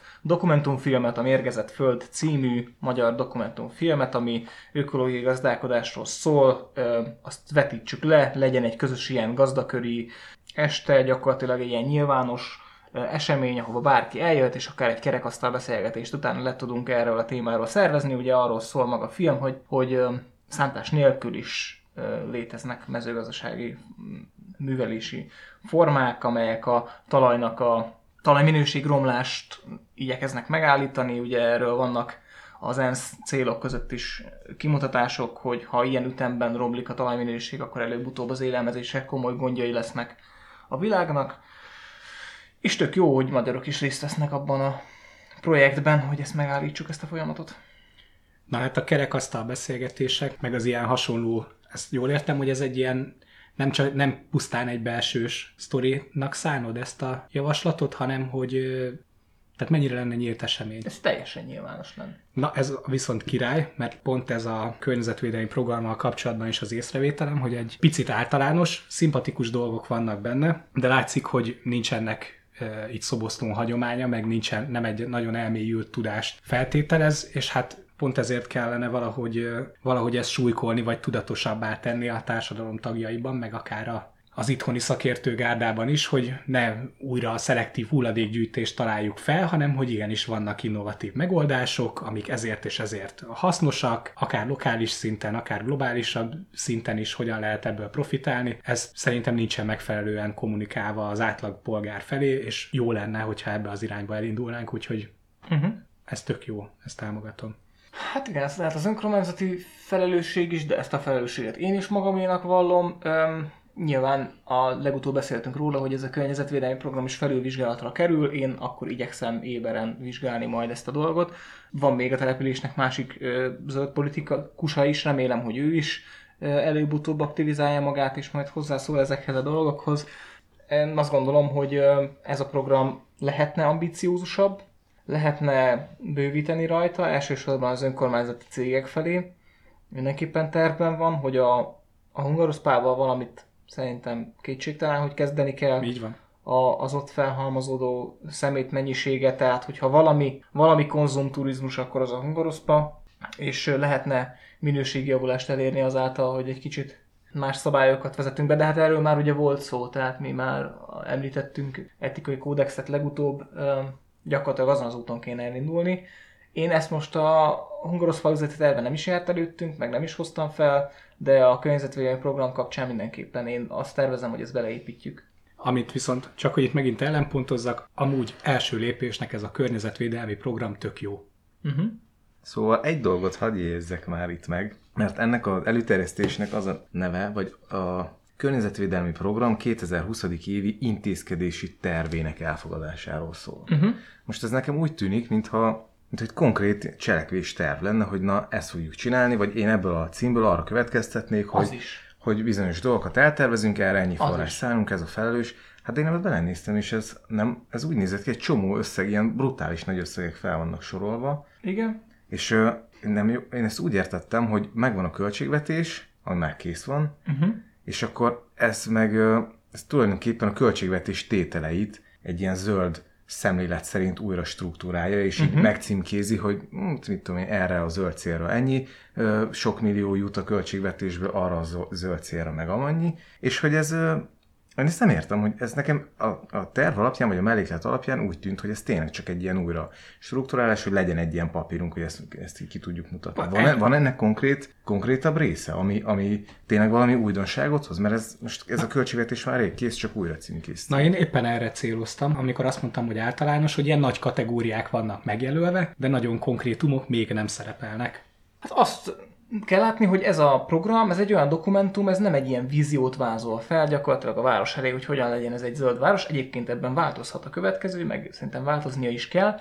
Ez a program, ami a meglévő, ez valóban, ahogy mondjátok, ez strukturálisan egy szemléletet vált gyakorlatilag, mert a költségvetési tételeket nem a hagyományos bevétel, kiadás, fejlesztés, beruházás mezőben nézi, hanem a költségvetési kiadásokat kifejezetten a zöld környezetvédelmi szempontból vizsgálja meg. És ez gyakorlatilag, mivel amúgy is arról volt szó, hogy a költségvetést két olvasatban nézzük, ez logikus is, hogy a költségvetés utáni második olvasatba kerüljön be, hiszen itt még lehetőség van akár a költségvetésben való módosításra is. Szerintem ez hasznos, mint ahogy önmagunkban is, meg amikor mondjuk az ember egy dolgozatot, szakdolgozatot összerak, vagy egy, egy gondolatmenet összerak, néha jó így átvizsgálni gyakorlatilag a strukturálisan más szempontból a dolgokat, és gyakorlatilag ez, ez a dokumentum ez erre vonatkozik, és ez a kis rövid összesítés, ami, ami van, ez arra jó. Szerintem evezünk tovább a 26-asra, már csak azért is, mert közvetlenül kötődik ez is környezetvédelmi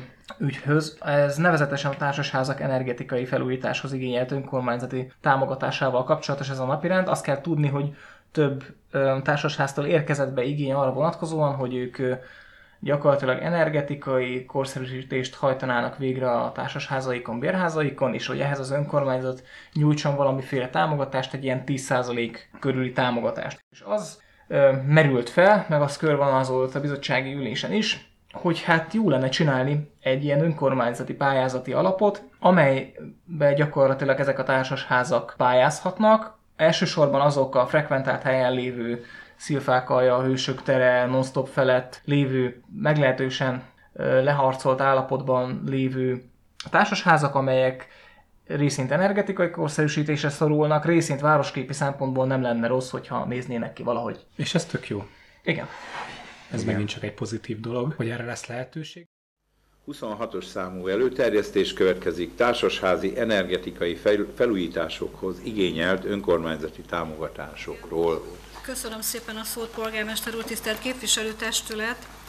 Ugye az előterjesztésben elsősorban azokat a kérdéseket fogalmaztuk meg, hogy milyen ö, keretek mentén történjen, amennyiben a testület támogatja a támogatások odaítélését, milyen keretek és feltételek mentén történjen A támogatás odaítélésének kereszt szempontjait az alábbiak szerint határozza meg műszaki, energetikai indokoltság igazolt legyen, ez akár egy energiatanúsítványa, vagy akár műszaki állapot felméréssel.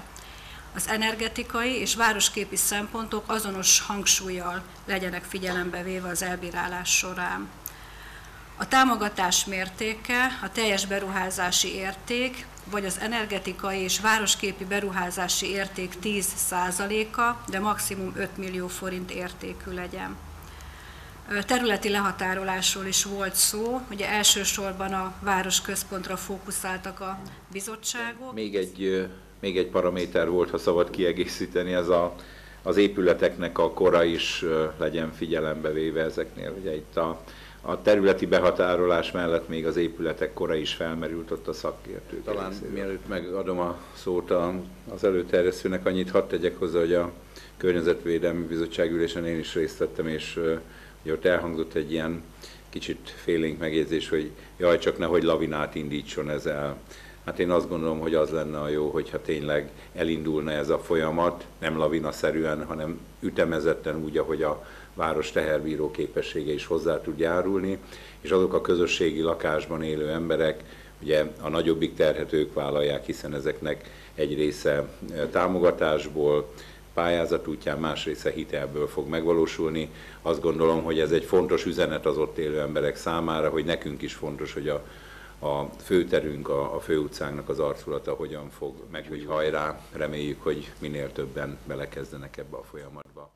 Hogy jaj, csak nehogy Elindul a lavina. lavina. Elinduljon a lavina, így van. És mindenki ezt akarja majd. De ez tök jó egyébként, hogy ez Gyula mondta el, a polgármester, meg tök jó, hogy azonnal rá is cáfolt csuklóból, hogy bárcsak induljon el ez a lavina, és majd mi megpróbáljuk ezt menedzselni, meg megpróbáljuk ezt, nem tudom, úgy pályázati forrásokat képezni, hogy az fenntartható is legyen, és el is legyen végezve a feladat. Uh-huh mert hogy ez a korszerűsítési feladat, ez hát egyrészt a korszellem is ezt kívánja, másrészt meg tök jó, hogy ez a lakóközösség részéről érkezett, uh-huh. ha jól értem. Az igény. Aha. Ez az igény, hogy ők szeretnének energetikai korszerűsítést végrehajtani, és hát Ráadásul Már csak sok ilyen lakóközösség legyen. Ráadásul itt szociális szempontokat is azért mérlegelnie kell az önkormányzatnak, tehát itt ö, nem, a, nem a gazdag rétet kell először ö, leszégetelni, mert ott talán ö, magántőkéből is meg tudják saját beruházásként oldani a lakók, hanem itt ö, olyan bérházakról beszélünk, akik azért erre a támogatásra valamilyen szinten rászorulnak, és ez a 10% tulajdonképpen a jó célért cserébe szerintem smafú, tehát hogy, hogy az, hogy városképileg is nyerünk, energetikailag is nyerünk, segítünk is rászoruló embereknek, ehhez képest a 10%-os beszálló az semmi, úgyhogy itt a Harsányi képviselő úr volt az, aki a bizottságülésen ezt az úgynevezett lavinától tartott, hogy ez majd nagyon megterheli a költségvetést, de azt én is kihangsúlyoznám, meg nagyon örülök neki, hogy, hogy ezt Ceglédi Gyula azonnal elhárította, és mondta, hogy bár csak tényleg megindulna ez már a lavina. ott a helyszínen? Már ott a helyszínen, már a bizottságban egyből, és nagyon hangosan bólogattam, mert, mert teljesen egyetértek vele. Tehát, hogyha minél több ház erre a pályázati alapra beadná a pályázatot, annak örülnénk a legjobban, mert az azt jelenteni, hogy szépül a városunk, úgy, hogy gyakorlatilag a többségét azt mégiscsak az ott lakók rakják ebbe bele, és mi gyakorlatilag csak egy segítséget nyújtunk az önkormányzat által. Ennyivel szerintem mindenki beszállt a közösbe. Engem ez a lavinás megjegyzés bánt nagyon. Nem tudom, hogy hogy vagytok vele, de ez nem, nem mutat valami nagyon sötét mentalitást ez a... Mert hogy ebből a hasonlatból mi bomlik ki, hogy hogyan élhet a választó ennek a képviselőnek a fejében? Nekem engem ez foglalkoztat, mert ez nekem, engem ez aggaszt. A választók, akik a csáprágóikkal figyelik az önkormányzati pályázatot. Hát, hát egyrészt, egyrészt igen, ez, hát hogy mondjam, nem életszerű, de másrészt meg mi, mi az, hogy megindul a lavina? Hát ez mintha valami csürhét vissza kellene tartani, és úristen, nehogy a, az egyik kerítés cölöpöt kivegyük, basszus, mert akkor elszabadulnak. Hát de nem ezt mutatja? Nekem egyből ez meg, és ez annyira sötét, mert Hát úristen, itt választókról beszélünk, értelmes emberekről. Hát egyáltalán nem akarom felmenteni, de szerintem ez csak egy ilyen sima, régi, begyepesedett mentalitást.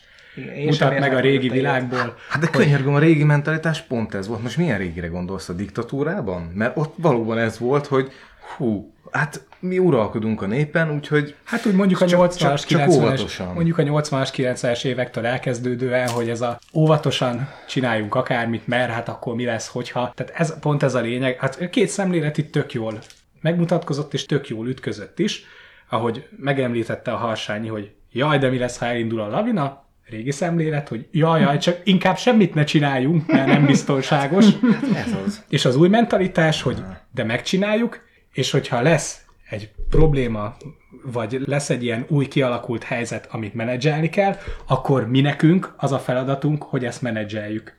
És abba a mederbe tereljük, ahol a lakossági ö, igény is kielégíthető, és ö, mi sem visszük csődbe a várost. Jó, ennek nagyon örülök, tök jó, hogy akkor ez, ez a szemlélet uralkodik, de azért én felhívom erre a figyelmet, és erre Nem, legyünk figyelme, ahol felüti a fejét ez a régi mentalitás, hát oda, oda kell szólni, hogy ez most micsoda, meg megállni egy picit, hogy most mi történik. Jaj, mert te nem védenéd a költségvetésedet? Mi? Hát mi lesz, hogyha az összeomlik? Ha a hiány nő? De itt ráadásul még ilyenről sincs szó. Hát nincs. Mert, ő, ő, mert, mert itt van, tehát hogy itt nem erről volt szó, hanem ő konkrétan attól félt, hogy majd megjelenik egy, egy lakossági igény, amit ők nem tudnak kielégíteni, és akkor úristen, ezt hogy, fogjuk, hogy fogják lekommunikálni, meg majd mit kezdenek vele. Uh-huh. Egyáltalán a kommunikációtól való félelem. Hát, hogy ezt majd ki kell mondani, hogy... Meg érvelni kell. Uh-huh. Hát, ki kell na, mondani, na, hogy... Az. Ki kell mondani a nyilvánvalót, hogy nem fog mindenkire jutni. Valamilyen alapon valamilyen alapon el kell osztani a forrásokat, valamilyen döntést kell hozni, ja Istenem, csak akkor abba bele kell állni, ú, most a pirikenének hogy magyarázom el. Ennél súlyosabb értelmezés, hogy ha azért félett a szituációtól, mert nincs is az érvek birtokában. Tehát nem tudná elmagyarázni, hogy egyébként miért csak a város centrumra szűkítettük ezt le, miért csak a társasházakra szűkítettük le. Pedig nem egy bonyolult dolog, tehát tényleg ennyit kell elmondani, hogy szociális szempontok, városképi szempontok, energetikai szempontok, környezetvédelmi szempontok, kész gyakorlatilag a, ezzel bőven meg lehet érvelni. Szerintem lapozzunk. Jó. Erről. 27-es Szent István Park hasznosításával kapcsolatban. És ez lesz az utolsó már, igaz? A um, fontosak közül. Hát talán még itt egy turisztikai adatokról Ah, igen, arról még érdemes A turisztika. Lesz. Jó, igen, akkor igen. nézzük előbb a Szent István Parkot, 27-es elérterjesztés. A Szent István Park 2020 évi hasznosításával kapcsolatban. Következik a 27-es számú előterjesztés, a Szent István Park 2020 évi hasznosításával kapcsolatosan. Hozzászólás. Máté Lajos képviselő úr. Köszönöm a szót, tisztelt polgármester úr, tisztelt képviselőtestet. nem vonom kétségbe az újra választott, vagy újon nem megválasztott képviselőtestület stratégiai céljaiban való változást, ugyanakkor Van ebben az anyagban két olyan dolog, amivel semmiképpen nem tudok egyetérteni. Ugye az előző testület szándékoltan arra törekedett, hogy ne a fürdő bejárata, főbejárata elé koncentrálja az amúgy is évtizedek alatt oda koncentrálódott vendégtömeget, hogy az emberek ne azon a 300 méteren sétálgassanak fel alá, hanem húzzuk ezt lehetőség szerint. Nyilván más koncepció mentén halad az önkormányzat, ezt felülírva gyakorlatilag ezeket a végeket lenyesi, és mindent a fürdő elé fog ismét zsúfolni. Ez azon túl egyébként, hogy jó pár 10 millió forint többletköltséggel jár, hisz az eddigi helyszíneket fel kell hagyni, és azért ott történtek infrastruktúrális beruházások. Megváltoztatja jelentősen egy éven belül a, a fürdő tér szerkezetét, illetve használhatóságát. Én ebből két elemet nem tudok támogatni. Az egyik a, a parkba helyezett elárusító helyeket. Én azt gondolom, hogy ha abba szépen beállt parkban, még ha nem is felújított évtizedes fák közé pavilonokat teszünk, annak a parknak a jellege, funkciója teljesen meg fog változni. Hadd tegyem hozzá én is mert a véleményemet, mert azt hiszem, hogy ez egy fontos, több évre reményeink szerint meghatározza a turisztikai negyednek a, az alakulását. Egyet biztosan tudok, hogy semmi olyat nem szeretnénk, ami, ami rossz lenne a, az itt élőknek, a, az itt a turizmussal foglalkozóknak, és mondjuk az ideérkező turistáknak. Én csak, és nem akarom tovább ragozni a képviselő úr irányába, de azért azt meg kell jegyeznem, hogy az, hogy a Gábor Áron utcán, ami ott kialakult, és ahogy kialakult, bár tudom, hogy nagyon sokan támogatták, és még szakmai háttere is volt ennek, erről ugye sokat beszélgettünk. Én azt gondolom, hogy ez egy hibás koncepció volt. És el kell, hogy jussunk odáig, hogy ha valami rossz vagy hibás, akkor azt tudjuk belátni és kimondani, mert az egy üdülő, pihenő lakóövezet. Oda bevinni a bulit, oda, oda bevinni e, olyan dolgokat, amelyek ott hangosságot, zsivajt e, eredményeznek, az hibás koncepció volt. És hogyha rájövünk arra, hogy valami nem jó, akkor még mindig jobb, hogyha visszafordulunk abból az irányból, és elkezdünk valami másik irányba. Nem ördögtől való az, sőt, szerintem kívánatos lenne már nagyon régről, hogy azt a nagy parkot bevonjuk, aktivizáljuk, és mondjuk mondjuk WC hiányába ne az emberek a dolgukat járni, vagy a dolgukat végezni járjanak oda be a parkba, mert sajnos a, a múlt évben ez volt, hogy ott ugye két nagy kapacitású kocsma felépült a, a gyógyfürdő bejáratával szembe, csak éppen illemhely nem létesült mellé. És hát ugye ez sorozatba jöttek ezek a visszajelzések. Tehát valahogy szeretnénk ezeket a dolgokat helyre tenni, és tényleg kulturált körülmények között ott abban a részben is egyfajta fejlesztést elindítani, annál is inkább, mert a gyógyhelyi fejlesztés az onnan fog a gyógyfürdő bejáratától indulni végig a szállodasoron, és a, a Silver Hotelig fog tartani. De ennek a kezdőpontja a gyógyfürdő előtt. Hogy ebben az előterjesztésben nincs többletköltség, csak hogy reagáljak a felvetésre, mert ebben csak olyan költségek vannak, amit mondjuk tavaly az előző testület nem költött el, mert hogy Hát visszatérnek az árusok a Szent István Parkba, itt minősítve lett a Gábor Áron utcán az a, hát az a szégyenhalom, ami ott kiépült. Ja, igen. De jó, hogy az ki lett mondva. Az lett, a, jó. Igen. az lett a fesztiváltér, ugyebár az elmúlt két turisztikai szezonban borzalmas, ahogy kinéz, teljes átgondolatlanság tükröződik belőle, és az új testület ezt felvállalta. Nyilván hiszen könnyű helyzetben vannak ezt felvállalni, hiszen az előző testület meg az előző polgármester volt, de mégis felvállalja azt, hogy jó, akkor hozzuk vissza a Szent István Parkba, adjunk funkciót ennek a parknak, és hagyjuk, hagyjuk ezt, hogy mennyi pénzt öntöttünk bele a Gábor Áron utcába, vagy mennyi pénzt öntött bele az előző testület a Gábor Áron utcába, hanem ez, ez annyira fantasztikus volt, mert ugye ez, így, ez konkrétan elhangzott Máté Lajos, erre hivatkozik, és ha, ha jól emlékszem, még költség szót használ, hogy most ezzel a lépéssel az önkormányzat úgymond költséget vállal magára, mert hogy e, ennek a széthúzott ilyen koncepciónak, mert ugye arról beszél, hogy ennek az egésznek az az értelme, hogy, hogy széthúzzuk a frekventált területeket, az más kérdés, hogy ez úristen, szerintem az elképzelés is borzasztó volt, a megvalósítás az meg rettenetes. Na és azt mondja, hogy mivel oda már az önkormányzat elköltött egy csomó pénzt, oda Költsünk a még többet. Hát és de nem hogy- jött be? Hát de hogy azt a költséget, amik, amit ők szarul költöttek oda, azt most fel akarja számolni ennek a városvezetésnek, hogyha onnan visszahozzátok, és helyre teszitek a rendet, hát akkor ez plusz költség. Ez a ti költségetek lesz akkor feleslegesen. Ez, ez csodálatos volt. Fú. Hát javaslatot tett arra, hogy beleöntöttünk egy nagy vödör pénzt a kútba, és hogy öntsük már oda még egy kicsit, mert lehet, hogy Hát de nem is kicsit. megtérül, vagy nem tudom. Hát az, az pont elhangzik, hogy azért fordulnak el, vagy váltanak irányt most, mert hogy rengeteg pénzt kellene költeni ahhoz, hogy ez a koncepció megvalósulhasson. Meg az is elhangzik, hogy az ott egy pihenővezet, és amúgy Ez semmi keresni valója ott Igen. a bulinak. Meg marha hosszú, tehát ennek, amikor először kitalálták ezt a Gábor Áron utca Mátyás király körsétányt, úgymond, mert annak ugye a vége az lett volna, hogy, hogy az egy körbe sétálható, Aquapalasz Mátyás királyon végig, és akkor a Gábor Áronon vissza, és akkor ott lenne egy kis sörsáton, meg fesztivál, szóval az egy óriási táv. Tehát egyetértek azzal, hogy tök jó lenne, hogyha egyébként lehetne sétálgatni Szoboszton, meg minden. Egyébként nem a Gábor Áron utcán, mert ott pont semmi nincs, ahol sétálni lehet, sétálni le- lehet lenni érdemes.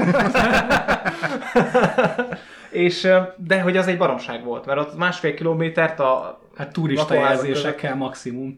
Hát, szóval az ott De, hát, és, de az a durva amúgy, hogy elhangzik az, hogy a szakemberek is effektíve voltak olyanok, akik támogatták. Tehát ezekkel egyesével szeretnék. Máté Lajos. egyesével szeretnék de nem mert rajtuk kívül is, mert Máté Igen. Lajos Gyula a vezetésbe szám, városvezetésbe számolta az akkoriba, Uh-huh. de hogy szakemberek is ebben a koncepcióval segíthettek. Hát én szeretnék egyesével beszélni ezekkel a szakemberekkel, hogy ezt hogy gondolták, hogy jó lesz, mert abszolút nem áll össze. Vince is támogatta. De egyébként szerintem ez, ez egy óriási nagy lufi, tehát hogy biztos, hogy annó azt vetettük fel rengetegszer, amikor egyáltalán elkezdték ezt a Gábor Áron utcát, már ugye akkor volt egy felhördülés, mert nem, nem volt erre, hát ugye azt beszéltük az ITS alapján is, hogy nincsen benne igazából erre vonatkozóan. Az persze vannak ötletek, hogy lehetne azt a területet hasznosítani, vagy egy de hogy ez, ezt, a, ezt honnan találták ki, hogy oda egy ilyen, hát szóval... hogy- Jaj, meg hát, hogy a park, hogy azt mondta, hogy a park az most olyan szép lett, hogy az kár lenne, meg ott a fák, meg a lombozat, emberek, a fákat sóvágó vágatta ki,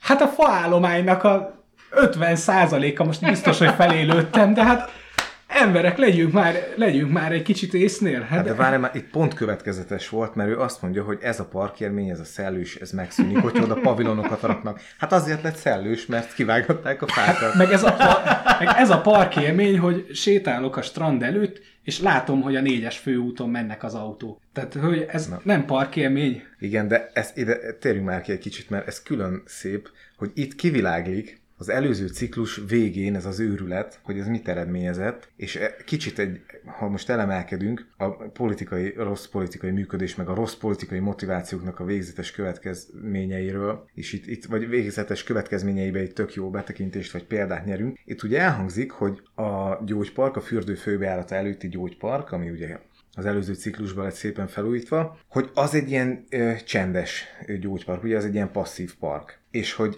A gyógyfürdőnél kéne és hogy lennie. ugyanennek a gyógyfürdő előtti parkban kellene lennie, hogy ezt, ezt másik szakemberek mondták, gondolom, mert itt is hivatkoznak szakemberekre, gondolom nem ugyanaz a gárda. De mivel azt már megcsinálták így, ezért most kénytelenek vagyunk az aktív funkciókat, vagy, vagy kénytelenek vagyunk a gyógyfürdő előtti park részt aktívá tenni, ami egyébként meg nem annyira jó. Csak ez az, hogy a, egy tök jó, optimális ö, koncepció nem tud már megvalósulni, mert volt egy csapat politikailag féltékeny, meg kétségbeesett figura az Mhm. előző ciklusban, és ilyen döntéseket hoztak, és ugye a féktelenség az, hogyha van egy olyan politikai tömb, amit nem lehet fékezni, mert pont úgy alakult ki, ugye a hatalmi túlsúly oda billent hozzájuk, akkor ez történik, mert ezt, ezt például tök jó lett volna megfékezni. A park Pró, voltak próbálkozások, mert akkor voltak a tüntetések, a fakivágások ellen, Mhm. ilyesmi, csak ugye ennyi eszköze maradt kb. a lakosságnak, meg a politikai ellenoldalnak, és nem lehetett ellene mit tenni, és ez a következménye, hogy most már egy ilyen kialakult helyzethez kénytelenek vagyunk alkalmazkodni, ami persze nem végzetes, mert most gondolom nem fog ebbe hogy mondjam, nem lesz nagyon rossz ez az élmény, meg hogyha megcsinálják jól a gyógyfürdő előtti parkot, akkor az tök jó lesz. Most ez a másik park, hát ez meg már most olyan Hát, szép, hogyha amilyen. minden igaz. Jó, bocs. Ja, csak ennyi, hogy nem lesz olyan nagyon rossz, de ettől függetlenül nekem nagyon fáj a szívem ezért, hogy tényleg kialakulhatott volna ez sokkal szebben, sokkal jobban, csak most már nincs mit tenni. És ez egy tanulság. Hát lesz mit, mert azért ott, hogyha behozzák a funkciókat, meg az ötletpályázatokban is az a rész ott hasznosításra került. De hogyha jól értem, ami viszont örvendetes, hogy a testület nem szívleli azt a kocsma részt ott a gyógyfürdő előtt, Igen. aminek, aminek semmi keresni valója ott. Én is a szívlelem, ennek formában. örülök. Igen. Ennek örülök. Meg Hát hát az csodálatos, hogy nem oda tetszett. rakták a kocsma blokkot, erre Gyula hívja fel a figyelmet, oda rakták a kocsma blokkot WC nélkül. Igen. Tehát ez az átgondoltságnak megint Igen. nem, nem elég, hogy a gyógyfürdő elé rakja, rakták be, Hát a hanem kapkodás jele ez is. Kapkodás, elsétálsz meg szépen, az bánonkertnél van az apartman, hát hazáig elviszem a pisit másfél kilométer. De meg az a csodálatos tényleg az előző testületben, tehát ezt nem érzékelem ám júniusban, hogy négy toj-toj budit úgy béreljek az év végére. Á, hagyjuk az egészet. Nem. Viszont most lesz WC. Egy, egyébként igen, lesz vicci, meg azt emeljük már ki ennél a napirendnél, hogy ez ugye, a, ez az előterjesztés, ez konkrétan erről az átmeneti évről szól, megint csak már egy Igen. kicsit olyan, mintha mi mosakodnánk, megint ezt az átmenetit használom, de valóban ugye azok a ötletpályázatnál lévő tervek, amik most ugye ki vannak állítva a művelődési központban, meg is néztük őket, az az öt terv, azokból lesz összefésülve a későbbi középtávú ö, koncepció, ami itt a Szent István Park és környékének rendbetételére irányul. Tehát ez az előterjesztés, ez most csak az idei évnek a úgymond a tűzoltásról fog szólni. A releváns kritikák közül egyetlen egy volt, amit egyetértek, a, nem tudom, láttátok hogy a gasztróudvart, azt hogy a szabadtéri színpadnál van egy kis vékony sáv, most az ott be van füvesítve, de hogy ezt valóban oda rakják, és ez nekem is úgy kicsinek tűnik. Egy gasztróudvar, az legyen már Mhm. rendes udvar, meg ott akkor legyen olyan leülni lehetőség, meg legyen akár fedett is. Szóval az ott szerintem sincs feltétlenül átgondolva még, de hát ezt majd alakítja az élet is. És hát ez az, ami a minimumnál több, és a lakosság felé pedig jeleznénk, hogy az a WC, amit most, aminek most annyira örülnek, az a minimum. Jó? Tehát ez, ez a nulladik, de sokkal inkább a mínusz egyedik kilométer kő tíz éve kész kéne lennie egy nyilvános WC-nek hajdúszoboszlón, ami elfogadható állapotú és küllemű. Jó? Tehát örülünk neki, király, hogy lesz, de ne, tehát ez, ez, ez annak a szintje nagyjából, hogy az útburkolatok készen vannak, az legyen megcsinálva, ugyanúgy a WC is, ez egy alap dolog. Szóval utolsó, amiről beszélni akarunk, az a város turisztikai 2019-es adatai. Hát én amit itt el tudnék mondani, hogy nőttek a románok. Igen, röviden, ez van. Hát ott meghallgathattuk, hogy ö, ismét rekordév, ugye még az, az előterjesztésben nem került bele, de a testületi ülésig Hévíz is közé tette az adatokat, és nagy örömmel tudták közölni a testülettel meg a nyilvánossága, hogy hú, megint mi vagyunk a legnépszerűbb vidéki település Magyarországon, és a vendégészakák azok fú, rengeteg Szárnyak. van. Most egy megjegyzésem van ehhez, hogy ez nagyon király, ennek nyilván örülünk, csak nekem egy kicsit furcsa, hogy mindig ezt az egy adatot halljuk. Uh-huh. És Igen. érdekes, hogy ebbe ott vagyunk az élmezőnybe, ez mindig ki van domborítva, és most, uh-huh. amikor az első helyen végzünk, akkor aztán uff, mindenkinek hanyat kell vágódni. Jó, ez egy nagyon-nagyon szép eredmény, rendben van, csak bennem felmerül a kérdés, hogy vajon nem árnyalja ezt az eredményt a többi turisztikai mutató vagy adat, és Dehogy nem. azokról érdekes soha nem hallunk, pedig engem például nagyon érdekelne, mert hévízzel összehasonlítanak, ugye hévíz mindig a nagy rivális, és mondjuk egy átlagos vendégészaka mennyibe kerül hévízen, meg mennyibe Mhm. kerül szoboszló, mondjuk ez az egy adat, nagyon beszédes lenne, de biztos, én nem értek egyébként, nem vagyok turisztikai szakember, biztos van még egy csomó mutató, ami egyébként ö, érdekesen árnyalná ezt a képet. Hát, vagy önmagában csak azt megnézni, hogy oké, okay, hogy az egyes vendégészakák ennyi, de hogy egy adott vendég milyen intervallumot tölt, Milyen szolgáltatásokat vesz és milyen igénybe? szolgáltatásokat vesz igénybe, mert ezek azok, az a vendégészakák, az egy egyszerű és kimondom buta, számszerű adat, Uh-huh. Ez olyan, mint a Ennyien- GDP az- az ország technika, vagy az országgazdaság, hogy mindig ezzel dobálod. Ennyi, ennyien voltak. Nagyjából, ennyi, nagyjából ennyire jó. De ezt a képet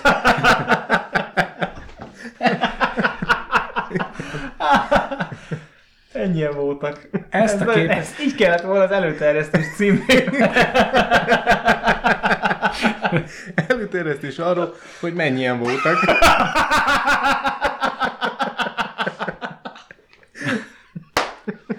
Ez jó lesz Szóval-. Szóval érdemes lenne egyéb mutatókat is mellé rakni ennek a dolognak. Szerintem egyébként Hajdúszoboszló vendégészakás érdemein, hiszen ez megdönthetetlen adat.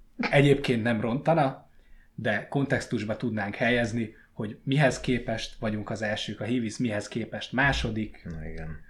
Az előbb említett, az előbb említett változóknak a vizsgálatát is, amikre, ez viszont házi feladat nekünk, hogy ezek publikusak-e.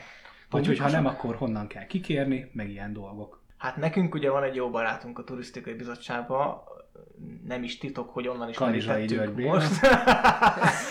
nem egészen, de őt azért barátunknak nem mondanám, de, de jóba vagyunk egyébként képviselő úrral, és vagy őt, vagy a turisztikai bizottság egy tagját, vagy akár mindkettőjüket fogunk még beszélgetni szerintem ezekről az adatokról. Ott is felmerült, hogy nem minden adat olyan fényes, mint ez a vendégészakás dolog, amit most próbáltunk elmondani, hogy jó lenne árnyalni ezeket a dolgokat, meg hogy mit lehet tenni.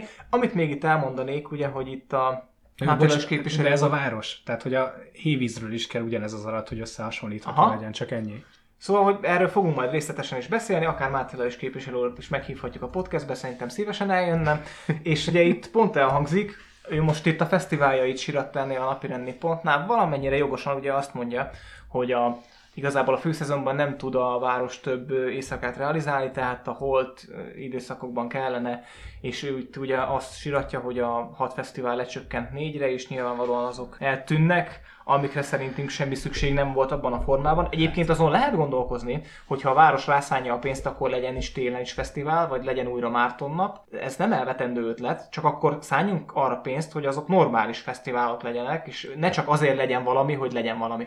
Itt külön szép, hogy Máté Lajos azt is szóvá teszi, hogy még nem láthatók a, az egész szezonra a programok, vagy a utószezonra is, hogy mik, mik lesznek, és hogy ez, ez, ezt ő így ennek nyomán félelmének ad hangot, hogy húha, hát ez biztos negatívan befolyásolja majd itt a vendégforgalmat, de azt nem teszi hozzá persze, hogy, hogy ez mondjuk azért nem látható most még, mert egy átmeneti év, mert hogy amit ők eddig csináltak, vagy amit létrehoztak, az annyira szar volt, hogy azt át kell szervezni rögtön, és hogy mondjuk Mhm. ez egy elég nagy feladat a nulláról átszervezni, és hogy ezért nem.